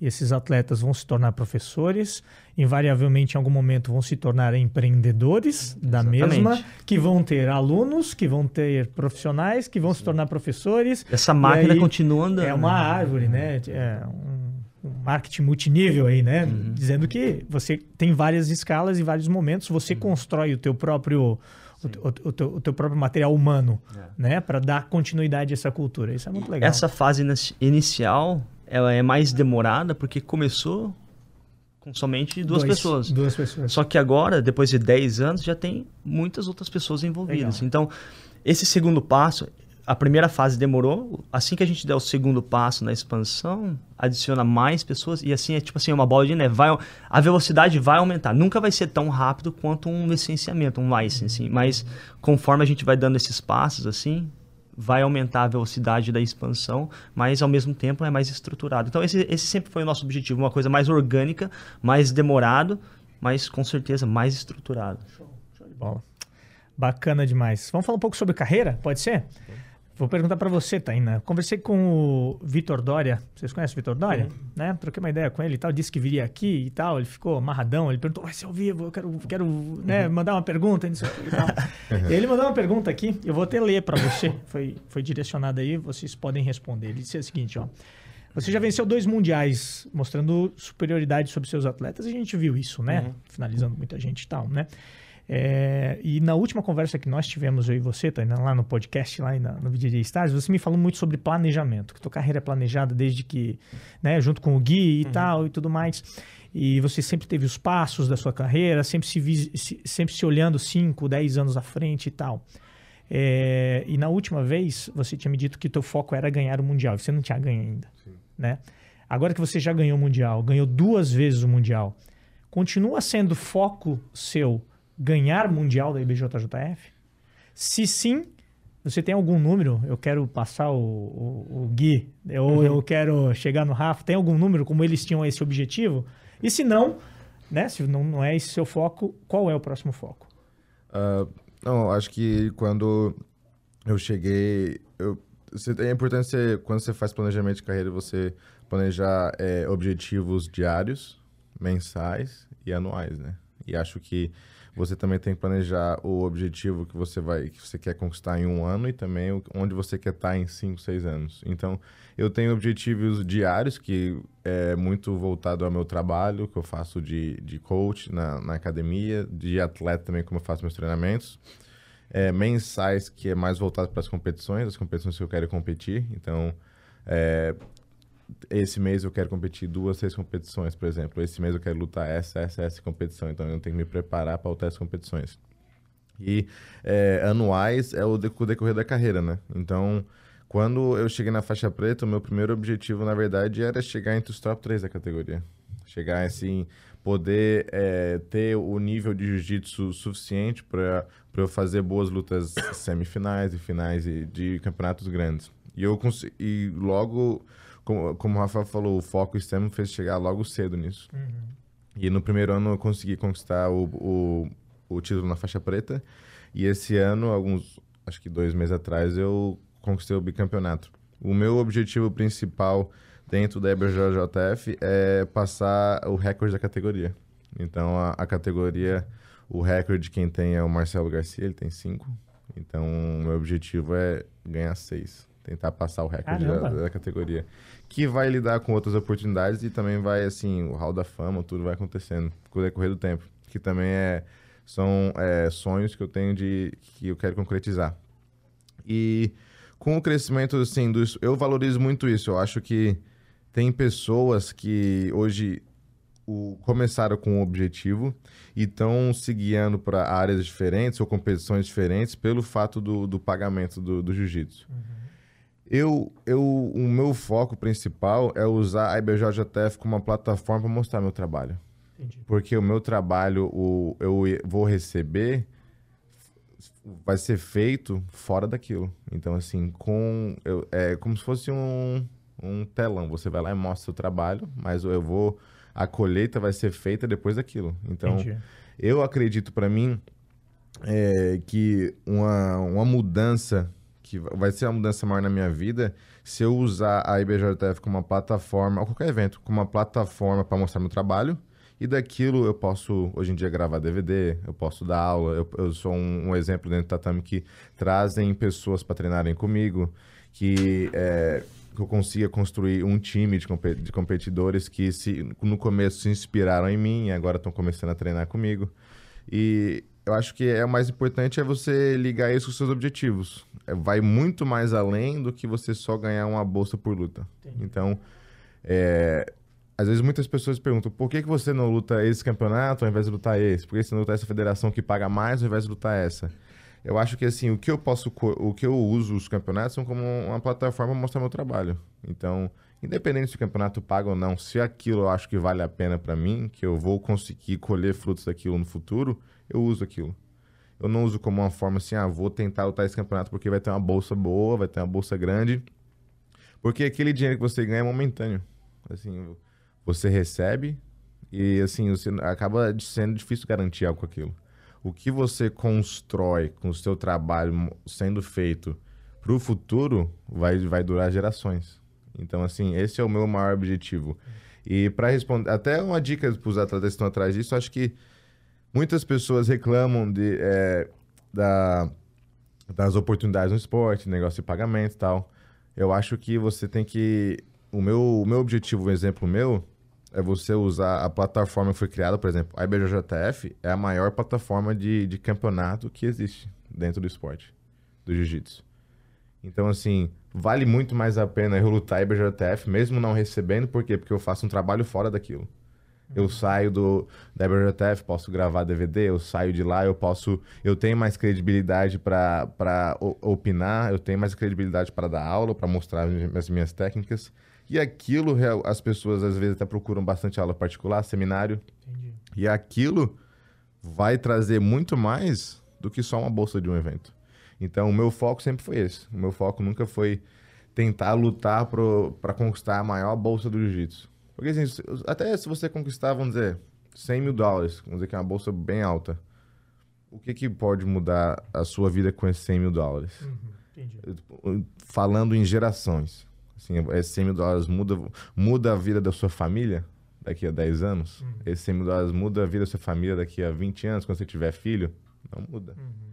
Acho que o que muda é você criar um, nos Estados Unidos um asset, algo que vai trazer é, algo que vai trazer formas que você podem mudar a vida da sua família durante o trabalho que você está criando e eu estou criando isso no, agora, no momento, é, o é o, a hora de eu mostrar trabalho. Volta a mesma coisa que eu, quando eu mudei para os Estados Unidos. Tem que mostrar trabalho. Então, eu cheguei na faixa preta, estou mostrando trabalho ainda. Independente se eu tenho um, dois, três títulos mundiais, eu, tenho, eu vou continuar mostrando trabalho e eu vou continuar realizando os meus objetivos. E quando é, essa fase de competição acabar, que eu, eu senti que, já, que eu já mostrei bastante trabalho, que eu já competi bastante, que eu já realizei meus sonhos, eu vou usar isso que eu construí para trabalhar. Então, assim, acho. Eu, eu, particularmente, eu acho que não tem uma forma de você viver de jiu-jitsu se você não usar aquilo que você construiu por anos. Se você Entendi. não usar aquele. É, é, essa plataforma, esse trabalho que você mostrou por tantos anos. Acho que é um desperdício. Então, é, é, é esse é um dos maiores objetivos que eu ainda é um dos maiores motivos que eu ainda luto a. Que o pessoal pergunta, ah, por que você luta os Opens da BJJF? Por que você luta esse campeonato pequeno? Porque além de eu estar tá criando ritmo de competição, eu estou criando conteúdo para o trabalho. Então, assim, conteúdo de website, conteúdo de aulas online, conteúdo de seminário, tudo vem do que você mostra no tatame. Entendi. Entendeu? E às vezes até como você se comporta fora do tatame. Muita gente fala disso também. Ah, eu, eu, gosto de você não só pelo que você faz no tatame, mas do jeito que você se comporta fora do tatame, do jeito que você é sempre profissional. Eu quero conhecer um pouco mais disso. Então, além, acho que oportunidade vai muito além do que você faz dentro do tatame. Acho muita gente, como eu falei, às vezes a pessoa é, chama para um seminário para querer conhecer você mais de perto, querer entender um pouco da sua mentalidade, querer entender o jeito que, que trabalha um pouco na EOJ. Uhum. Porque cada vez mais o acesso vai, vai ficando limitado. Entendeu? Então, assim, por quê? Porque as pessoas vai, vão passando por outras fases. Então, hoje em dia, você não vê o Guilherme Rafael dando muito seminário, porque já passaram por essa fase. Essa fase dá bastante seminário. Não vale a pena, às vezes, ele dedicar uma semana da vida dele para viajar, para dar um seminário, uhum. eles podem construir muito mais ficando na academia, trabalhando em outras áreas. Então, assim, e vai passando para a pessoa que está mais perto daquele, que já está passando por aquela fase agora. No momento, essa é a fase que eu estou vivendo, nesse seminário, tentando adquirir o máximo de experiência possível. Eventualmente, acredito que vai passar o meu tempo de seminário e eu vou me dedicar em outras áreas e vai vir para outra pessoa que eu estou tentando ajudar, outra pessoa que está se construindo na academia. Entendi. Então, pra, acho que para responder a pergunta, essa foi a melhor forma possível. Eu tenho o meu objetivo de passar o recorde da categoria, que no momento são cinco. E acho que vai acontecer. Eu sou bem novo, tenho 21 anos, eu pretendo competir. Já tenho dois títulos mundiais na preta, então no mínimo aí mais quatro, quatro vezes, se der tudo 33%. certo.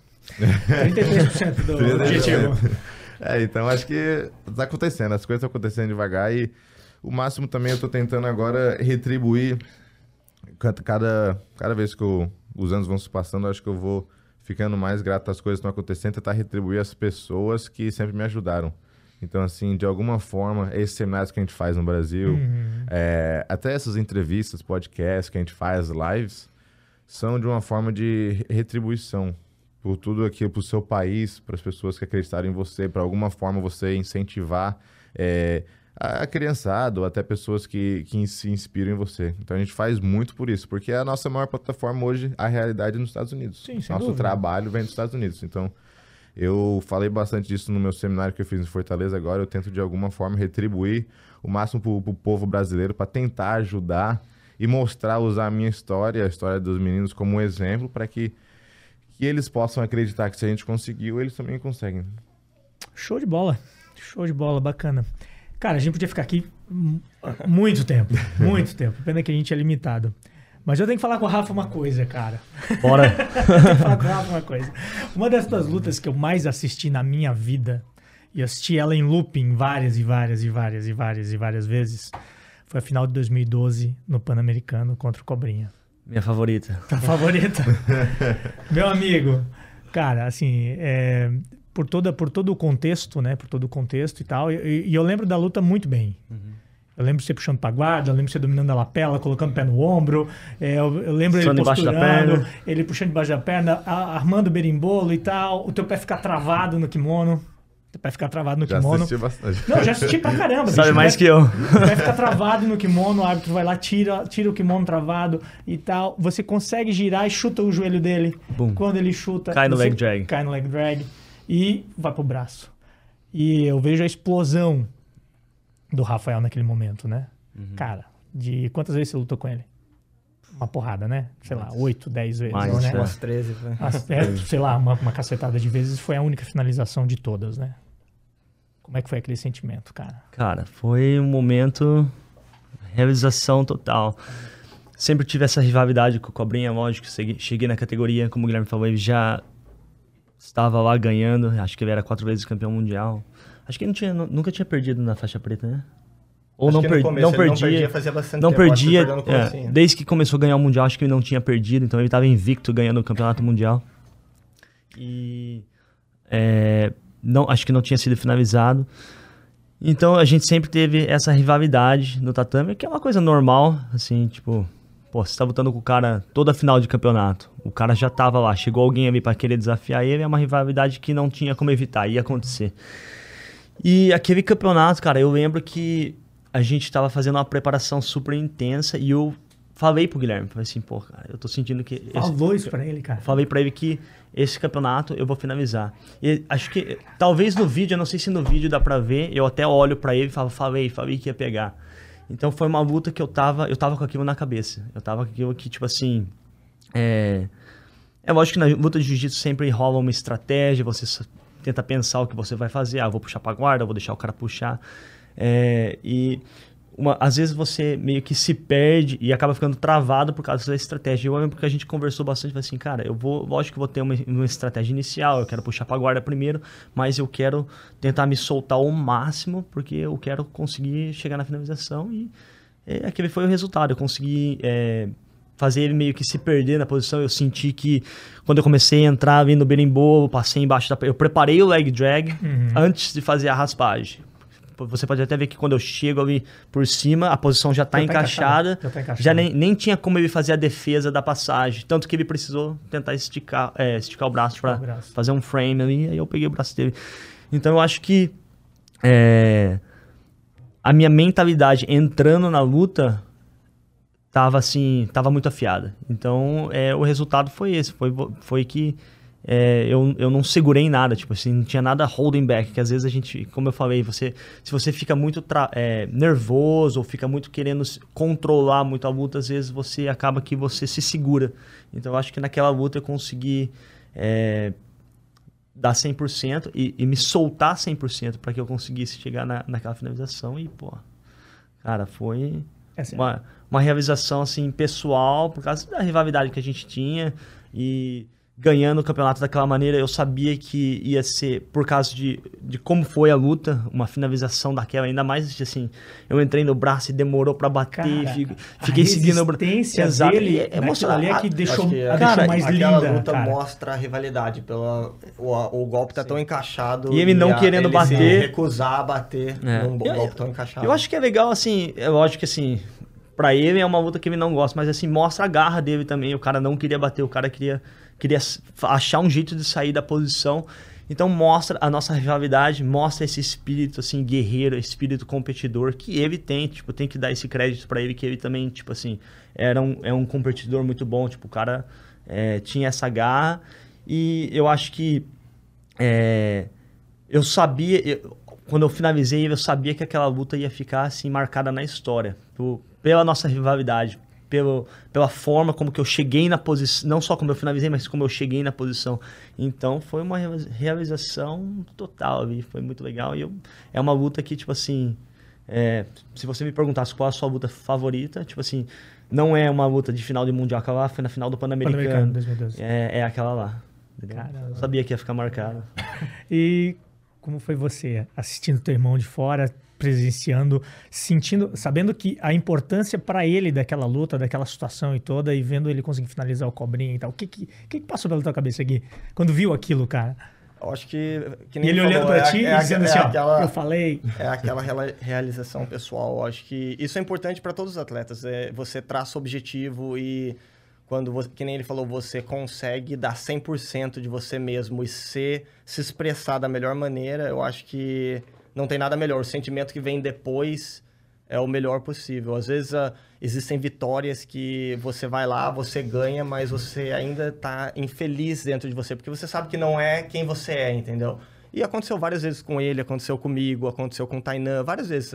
Às vezes você ah, tem alguma coisa te travando que impede com que você seja que você faça o que você realmente quer fazer lá. E eu acho que naquele campeonato ele conseguiu ser 100% quem ele era no treino, entendeu? Então esse foi o principal, foi uma lição muito grande pra gente. Eu acho que aquele campeonato também, depois daquele campeonato, ajudou até a... a Muda a minhas você. as minhas performances, as performances deles foram melhor também, É? porque fez com que a gente acreditasse mais nessa maneira de se soltar. Que nem eu falei pra você, a gente chegou na faixa preta muito cedo e essa pressão muito cedo fez com que a gente kinda, meio que se recuasse assim e ficasse, caramba, tipo, e agora? É, é muita pressão, entendeu? E aos poucos a gente foi se soltando. Você começa a analisar o começo da carreira até o final, você vê uma diferença técnica, um desenvolvimento em tudo, fora do tatame, dentro do tatame. E eu acho que ah, essa luta foi um marco bem grande, porque o Cobrinha era uma pessoa bem influente, assim, a gente era faixa azul. Quando, quando a gente. Quando ele pegou a faixa preta, foi um campeonato interno da TT. E a gente, a, a gente participava do mesmo treino, do mesmo time. E a gente ganhou o campeonato na faixa azul. E ele foi foi promovido à faixa preta. Ele ganhou na marrom e foi promovido à faixa preta. Quando tinha treino na TT, acho que ele nem lembra, né? Mas a gente ia e a gente participava do grupo de faixa azul criança. E ele já era, Ele já já, era faixa preta, treinava com os caras que eram os melhores. Então, tipo, esse momento de finalizar o cara foi bem importante, assim. Show. Ah, quem tava tua- no teu corner é o Galvão, né? Galvão. Galvão tava no teu corner lá. É, o Galvão vai passar por um, por um, um desafio grande agora na DCC, né? Tem uma luta boa, hein? É, uma luta boa. Se vocês fossem corner do Galvão, o que, que vocês falariam pra ele na luta contra o Gordon? qual seria, Gui, Aí- qual aí seria- Guilherme- aí que o Guilherme- Qual seria a estratégia do Galvão pra vencer o Gordon? Acho que a estratégia dele seria tentar usar o que ele tem de melhor. Ele é um cara que sabe fazer a estratégia certa para que a, anular as forças do adversário. Eu acho que talvez o Gordon seja o maior teste que ele teve até agora. É um, acho que é um cara novo, mais novo que o André. Ele fisicamente ele é maior do que o André, então isso ele tem várias Vai qualidades é, com que se o André errar durante a luta vai acabar pagando o preço, entendeu? Então, com certeza o André com a experiência de campeonato que ele tem, com a experiência de vida que ele tem, ele sabe disso. É um cara estudioso também, É um cara- estuda é, muito jiu-jitsu, estuda gosta muito. bastante, é, Ele tem várias qualidades, mas ah, o André tem uma. Ele é, ele é uma pessoa muito focada. Ele, ele é um cara que. ah, no contato que a gente teve com ele, eu acho que essa foi a principal lição. Que nem eu falei, com todo mundo que você. ah, Os parceiros de treino, com todo mundo que você tem contato na sua vida, se você é inteligente, você consegue extrair o melhor de Uhum. cada pessoa e trazer um pouco para você. Eu acho que o André ele ensinou bastante essa essa vontade de treinar Disciplina. disciplina no treino e ele ele, ele, ele partici- a gente participou bastante disso com ele a gente fez alguns camps com ele junto e ele traz isso mas ele tá numa fase diferente da vida dele ele é um ele é mais velho já ele é líder de uma equipe ele tá fazendo uma luta onde ele tá lutando com um cara que também é muito bom entendeu que tem um nível técnico principalmente no no gi muito alto então, eu. No papel, o Gordon é o favorito. Eu acho que luta pode acontecer qualquer coisa, entendeu? Eu acho que se eu fosse ah, falar no papel quem é o favorito, eu acho que o Gordon É. é, o, é o favorito no papel. Pela juventude, pelo tamanho, pela dedicação total ao no-gi. Pela eu fase. Que, pela fase que ele tá vivendo. Eu acho que ah, o André tem qualidades incríveis que fazem com que essa luta seja perigosa para o Gordon também, entendeu? Mas ah, eu acho que a principal dica seria para ele tentar fazer com que a luta não saísse da onde ele se sente confortável e da onde ele consegue controlar. Entendeu? Então ele é um cara, ele conseguiu fazer isso várias vezes já com caras que são ah, ah, alto nível no jiu-jitsu também. Então a luta com o Pena foi um grande exemplo Foi. disso. Então ele, o André ele trouxe pro mar dele e afogou o Pena, entendeu? Então eu acho que se ele conseguisse fazer isso com o Gordon, eu não sei qual é a diferença de, te- de nível entre. Talvez a, a luta entre o Gordon e o Pena agora vai dar uma boa ideia do- da diferença de nível entre eles uhum. pro André, entendeu? Mas, ah, que nem eu disse, eu acho que no papel o Gordon tem a, a, a vantagem agora. Mas luta é luta e tudo é possível. Eu, eu, eu vou estar lá assistindo. Eu vou, É. como fã do esporte, eu acho que essa é uma luta que vai ser, vai ser interessante de assistir. Merece atenção. É, vai ser legal O de assistir. O André tem aquela qualidade que consegue tirar o coelho da cartola, então eu botaria meu dinheiro nele. Ó, ó quem tá falando, né? Show de bola. A gente tá falando de. Falamos de rivalidade, cobrinha, né? Entramos no assunto do André aqui e tal. Eu tinha. Durante o Mundial de Jiu-Jitsu, eu fiz. é, eu faço uma live, uma live de segunda tela, né? Onde eu fico comentando as lutas que estão rolando com a galera e tal. E eu botei. Nas finais ficaram 1.500 pessoas me acompanhando, assim, sabe? Porra, dá uma galera Maneiro. bem grande aí. Obrigado a todo mundo que acompanha o canal. E quando. E aí a gente vai falar sobre rivalidade, né? Quando o Mika Galvão ganhou a- a- o peso leve, logo em seguida, na outra luta, o Tainan ganhou também de maneira. é, deu um susto ali no começo, com dois pontos, né? Deu um susto, mas depois estava em casa. É, eu não escondi que eu tava torcendo pra você, obviamente, né, cara? E quando você venceu daquela maneira e tal, eu coloquei no, no, no, no YouTube uma enquetezinha perguntando assim: quem vocês gostariam de assistir? Gordon versus é, Preguiça ou é, Tainan versus Mika? Deu 90% Tainan versus Mika. Né? E em que pé tá isso aí, cara? Como é que tá essa. A gente tem. Eu- é, eu a gente já, já conversou sobre, Ah. mas eu queria deixar registrado aqui. Eu, eu, es- eu vou é tentar fazer uma maneira um pouco mais rápida do que eu tentei Tá. explicar lá. ah, assim, até o pessoal que está assistindo aqui pode ir lá e assistir É, o vídeo beleza. e ver. Mas ah, eu, eu acho que eles têm ah, caminhadas similares, com algumas diferenças. Eu vejo em foco. que nem o Mika tá focando um pouco mais no no-gi agora, com o Tainan focando mais nessa parte de ensinar e desenvolver essa parte de leadership dele. Mas uh, eles têm qualidades que são bem similares. Eu acho que isso faz com que a luta seja interessante para o público. E são dois jovens que têm um jiu-jitsu bem bonito. Então isso é o principal de tudo. Eles são dois atletas que são não só uh, lutadores, mas eles são performers. Quando eles vão lá, eles uh, dão um show. Uhum. Entendeu? Acho que isso é legal de assistir, independente do, com quem a pessoa está lutando. Mas, além disso, os dois têm uh, uma estrutura que carrega a carreira deles. Eles têm um time de pessoas que estão no mesmo barco, remando na mesma direção. Então, isso leva para o que eu estava dizendo. Esse caminho tem sucesso, não tem como. Uh, quando a, o atleta está nesse barco, ele vai ter sucesso, não importa o que acontecer, com derrota, com vitória, com o que aconteça, a pessoa chega no sucesso. Uh, eu só acho que ainda não teve a oportunidade desses barcos se cruzarem, entendeu? Uh, e eu acho que não é nenhuma parte que tá uh, assim, ah, o Mika não quis lutar com o Tainan, o Tainan não quis lutar com o Mika. Eu acho que eventualmente vai acontecer, entendeu? Os dois são muito novos. o Tainan com 21, acho que ele tem 19. E eventualmente vai acontecer.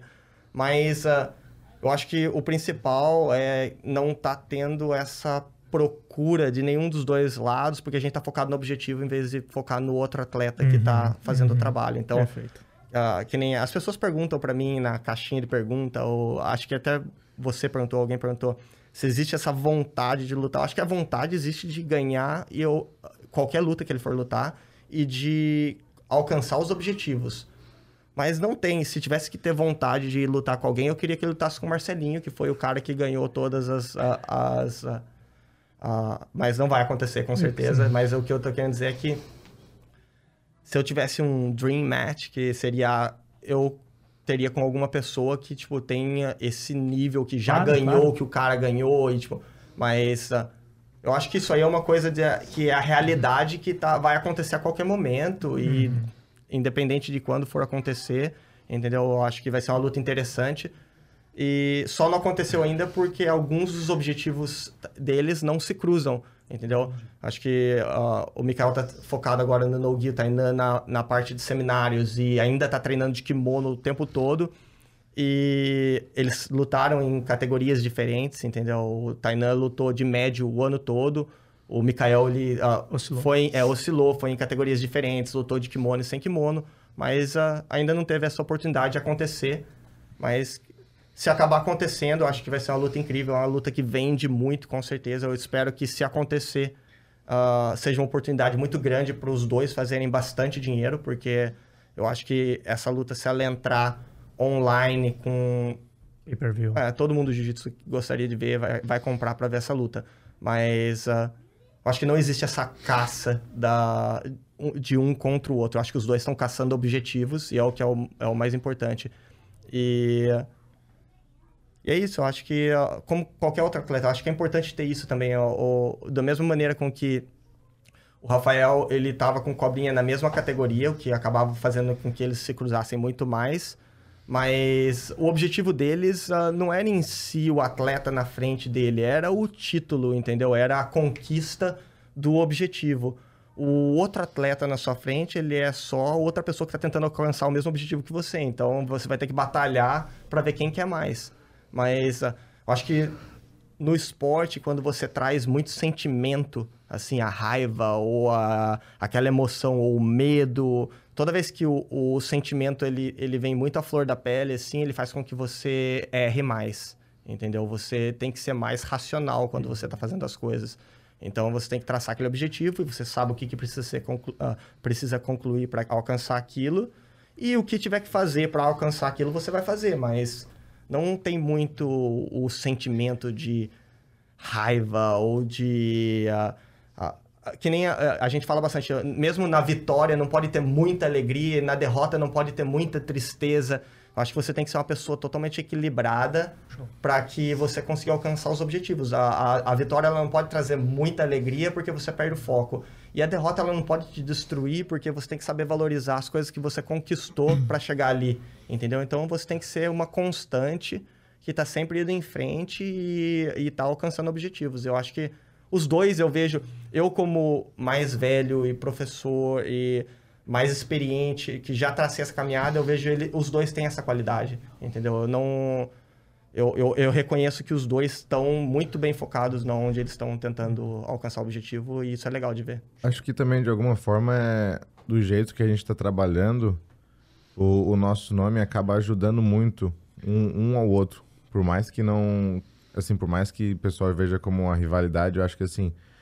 É, eles, ele ainda continua morando no Brasil e o, o público que ele tem na, na, no, na, mídia é o público brasileiro. Eu acabei saindo mais cedo do Brasil, mas eu tenho um público maior nos Estados Unidos. Uhum.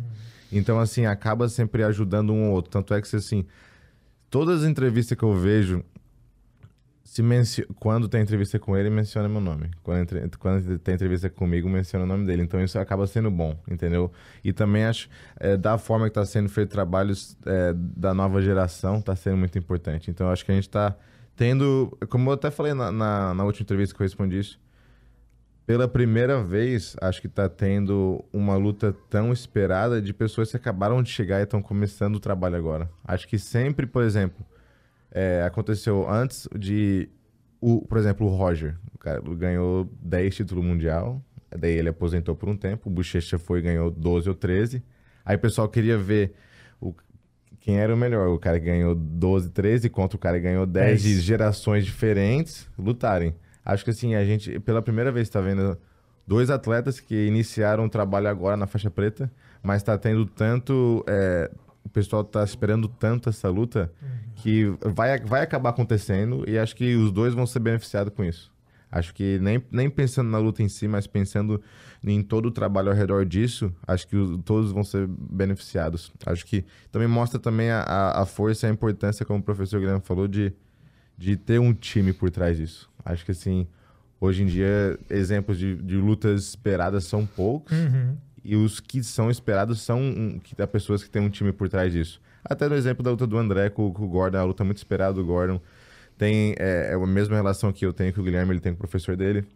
Relação de professor e, e, e aluno, relação de pessoas que respeitam o trabalho que o professor faz, que acreditam no trabalho que o professor faz. Da mesma forma que eu saí dos Estados Unidos, fui para é que eu saí do Brasil, fui para os Estados Unidos para treinar com o, profe, com o Guilherme com, e com o Rafael, eu acreditei nisso o, o Mikael também continuou treinando com o pai dele. Uhum. Provavelmente ele teve muitas oportunidades de treinar com outras pessoas que já foram campeões, mas eles acreditou no trabalho que o pai dele fez e que tá dando certo também. Então acho que assim é, é legal ver essa parte porque do, os dois vão, são beneficiados. Então acho que assim vai a luta vai acabar acontecendo. Não acho que assim pela forma de, de ser tão esperado eu preferia que fosse num evento talvez de luta casada ou até, até se a gente planejasse uma forma é, boa de a gente poder vender isso de uma, da maneira uhum. diferente, seria legal. Já teve outras conversas, ainda não é, concretizamos nada, mas é, com certeza vai acontecer e, e desde já eu acho que assim eu em todas eu e ele em todas as entrevistas fomos bem respeitosos com isso a gente sempre teve esse controle de emoção muito muito forte acho que é uma das características que eu e ele temos que que, que é parecida e da, da melhor forma possível vai acontecer. E a gente ainda no futuro vai estar tá falando sobre essa luta ou da, das, das lutas que estão por vir e usar essa como exemplo. Sem dúvida. Não, não tenho dúvida que daqui a muito tempo a gente vai estar tá conversando sobre. Vai estar tá falando sobre essa luta numa roda de, de bate-papo, assim, né? Como a gente falou agora há pouco da, da, das históricas lutas aí do Rafa com, com Cobrinha. Galera, a gente tem que, tem que encerrar, né? É, esse podcast aqui vai ficar para a internet por muitos e muitos e muitos anos, né? Não sei, talvez até se, não, se o YouTube parar de existir, vai estar tá em outra plataforma, tá? Eu queria um recado de cada um, tá? É, não para mim, mas um recado para quem está começando no jiu-jitsu, tá olhando esse podcast aqui, tá vendo vocês aqui, um recado de cada um aí e fale, começa com o Rafa, pode é. ser o recado que eu quero deixar é assim para a nova geração, as pessoas que estão buscando viver do jiu-jitsu, que já meio que tomaram essa decisão, falam, não, é o jiu-jitsu que eu quero para minha vida, eu quero trabalhar com isso. Para desenvolver essa maturidade, para ter os olhos abertos para não só uma área do jiu-jitsu, mas todas as áreas que o jiu-jitsu proporciona. Como eu falei antes, eu acho que às vezes as pessoas elas uh, não enxergam isso. E talvez seja o trabalho do professor, quem seja o professor que deixa com essa pessoa, é, orientar. Ou se o professor não estiver fazendo isso, ela, pessoa, ela tem que começar a desenvolver a maturidade para ela ir atrás disso, que é o que acontece com muitas pessoas. Mas eu acho que é, o quanto mais demorar para a pessoa abrir o olho para essas áreas que tem, para essas diferentes áreas que tem dentro do jiu-jitsu, ela vai ficando para trás. Entendeu? Então, como o Taina falou, que ele vem desenvolvendo a carreira dele como atleta, como professor, como empreendedor, é, aprendendo sobre o business da nossa plataforma e tudo mais, é, estando envolvido nesse processo de expansão, nesse processo de planejamento. Então, isso é tudo importante. Então, ele, tá, ele não está somente trabalhando uma área, uma área, a área de atleta, de ser campeão, ele está trabalhando várias áreas dentro do mercado do jiu-jitsu. Então, o meu conselho para as pessoas que querem viver do jiu-jitsu é, primeiro, abrir os olhos, ter o um entendimento do que é isso que a gente está falando. Então, vai atrás de conhecimento, vai estudar, vai estudar quais são essas áreas, vai estudar o que, o que acontece em cada uma dessas áreas. É lógico que depende da fase que você está na sua vida, na sua carreira, você vai focar um pouco mais em uma do que em outra, mas é, você tem que, é, conforme você está crescendo e desenvolvendo, tá meio que é, desenvolvendo tudo ao mesmo tempo. Como o Tainan é um grande exemplo disso. Então, esse é um, é um conselho que eu dou para a nova geração e que eu acho que é, quem não abrir os olhos agora vai ficar para trás. Porque é, é, tem muita gente nova vindo, tem é, é, muitas crianças começando a fazer isso, então está ficando cada vez mais, mais competitivo. Uhum. E, e, isso eu acredito que é uma coisa boa para o jiu-jitsu, porque quanto mais competição tem, vai subir o nível, entendeu? Vai ter mais oportunidades, vai subir o nível. Então, é, esse é o meu conselho. Esteja sempre com os olhos abertos para todas as áreas. Acho que o, o meu é para não se auto-sabotar. Eu acho que esse é um erro que eu vejo lidando com atletas e até com eu acho que isso, essa lição ela vai para todas as pessoas diferentes idades é, você começou no jiu-jitsu mais tarde eu acho que a, a ideia é é a mesma que nem o Rafa falou, você está tentando maximizar as suas, o seu aprendizado e tentar aplicar no maior número de áreas da sua vida.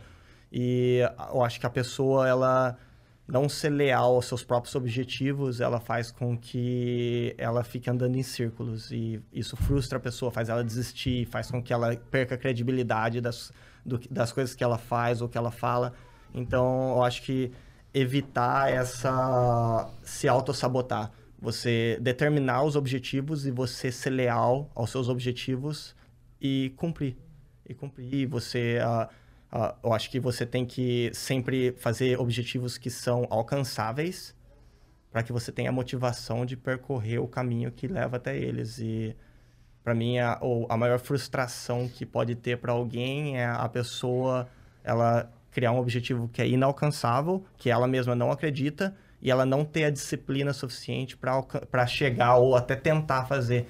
Então ela fica vivendo aquela mentira dia após dia e ela sabe que ela não vai alcançar lugar nenhum, ela tenta enganar uma pessoa ou outra, mas a maioria das pessoas não se convencem daquilo e nada acontece na vida da pessoa. Então, como coach, como professor, eu acho que não se auto-sabota, uh, não, não crie essa, essa cultura, não faça essa sabotagem na, com você mesmo, e trace objetivos que você vá cumprir, entendeu? Independente de quais sejam.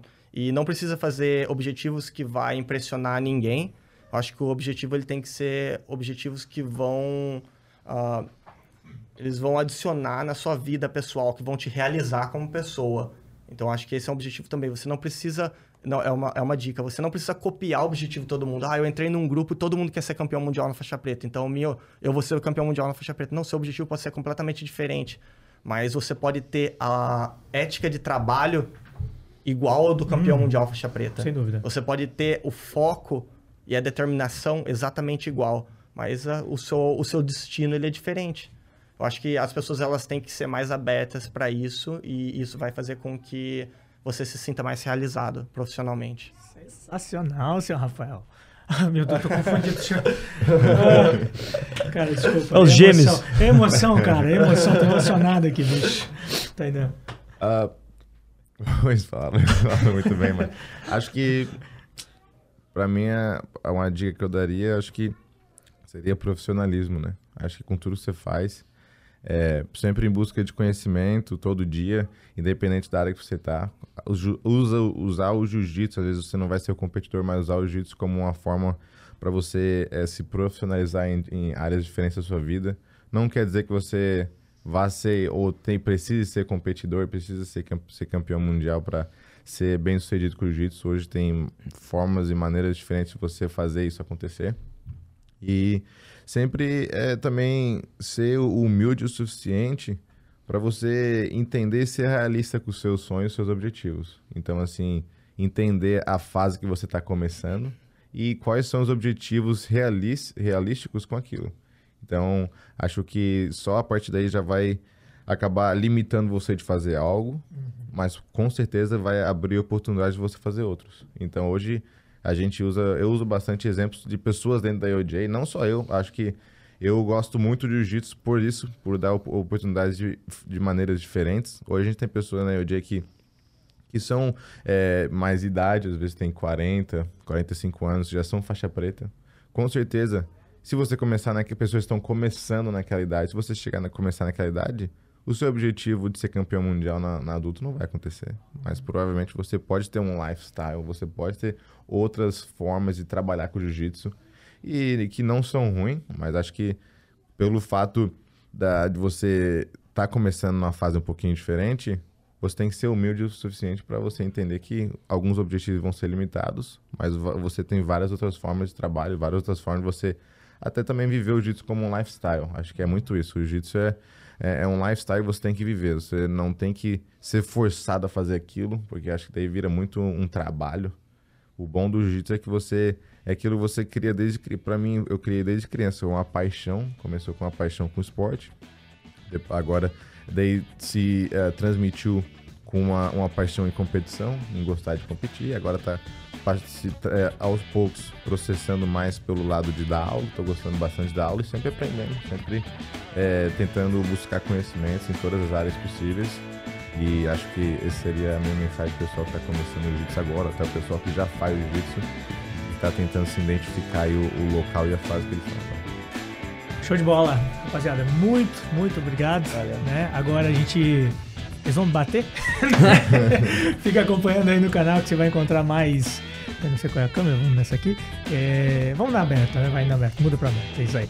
A gente vai lá fazer um, fazer uma, um, um treininho ainda, vamos fazer mais, mais vídeos pro canal. Só tenho a agradecer. É, realmente eu tô emocionado aqui de ter vocês, cara, porque realmente. Obrigado. É Prazer. Sensacional, né? Poucos têm essa oportunidade, né? Então, obrigado mesmo, tá? Pela presença. Um abraço. Pois. Aí, foi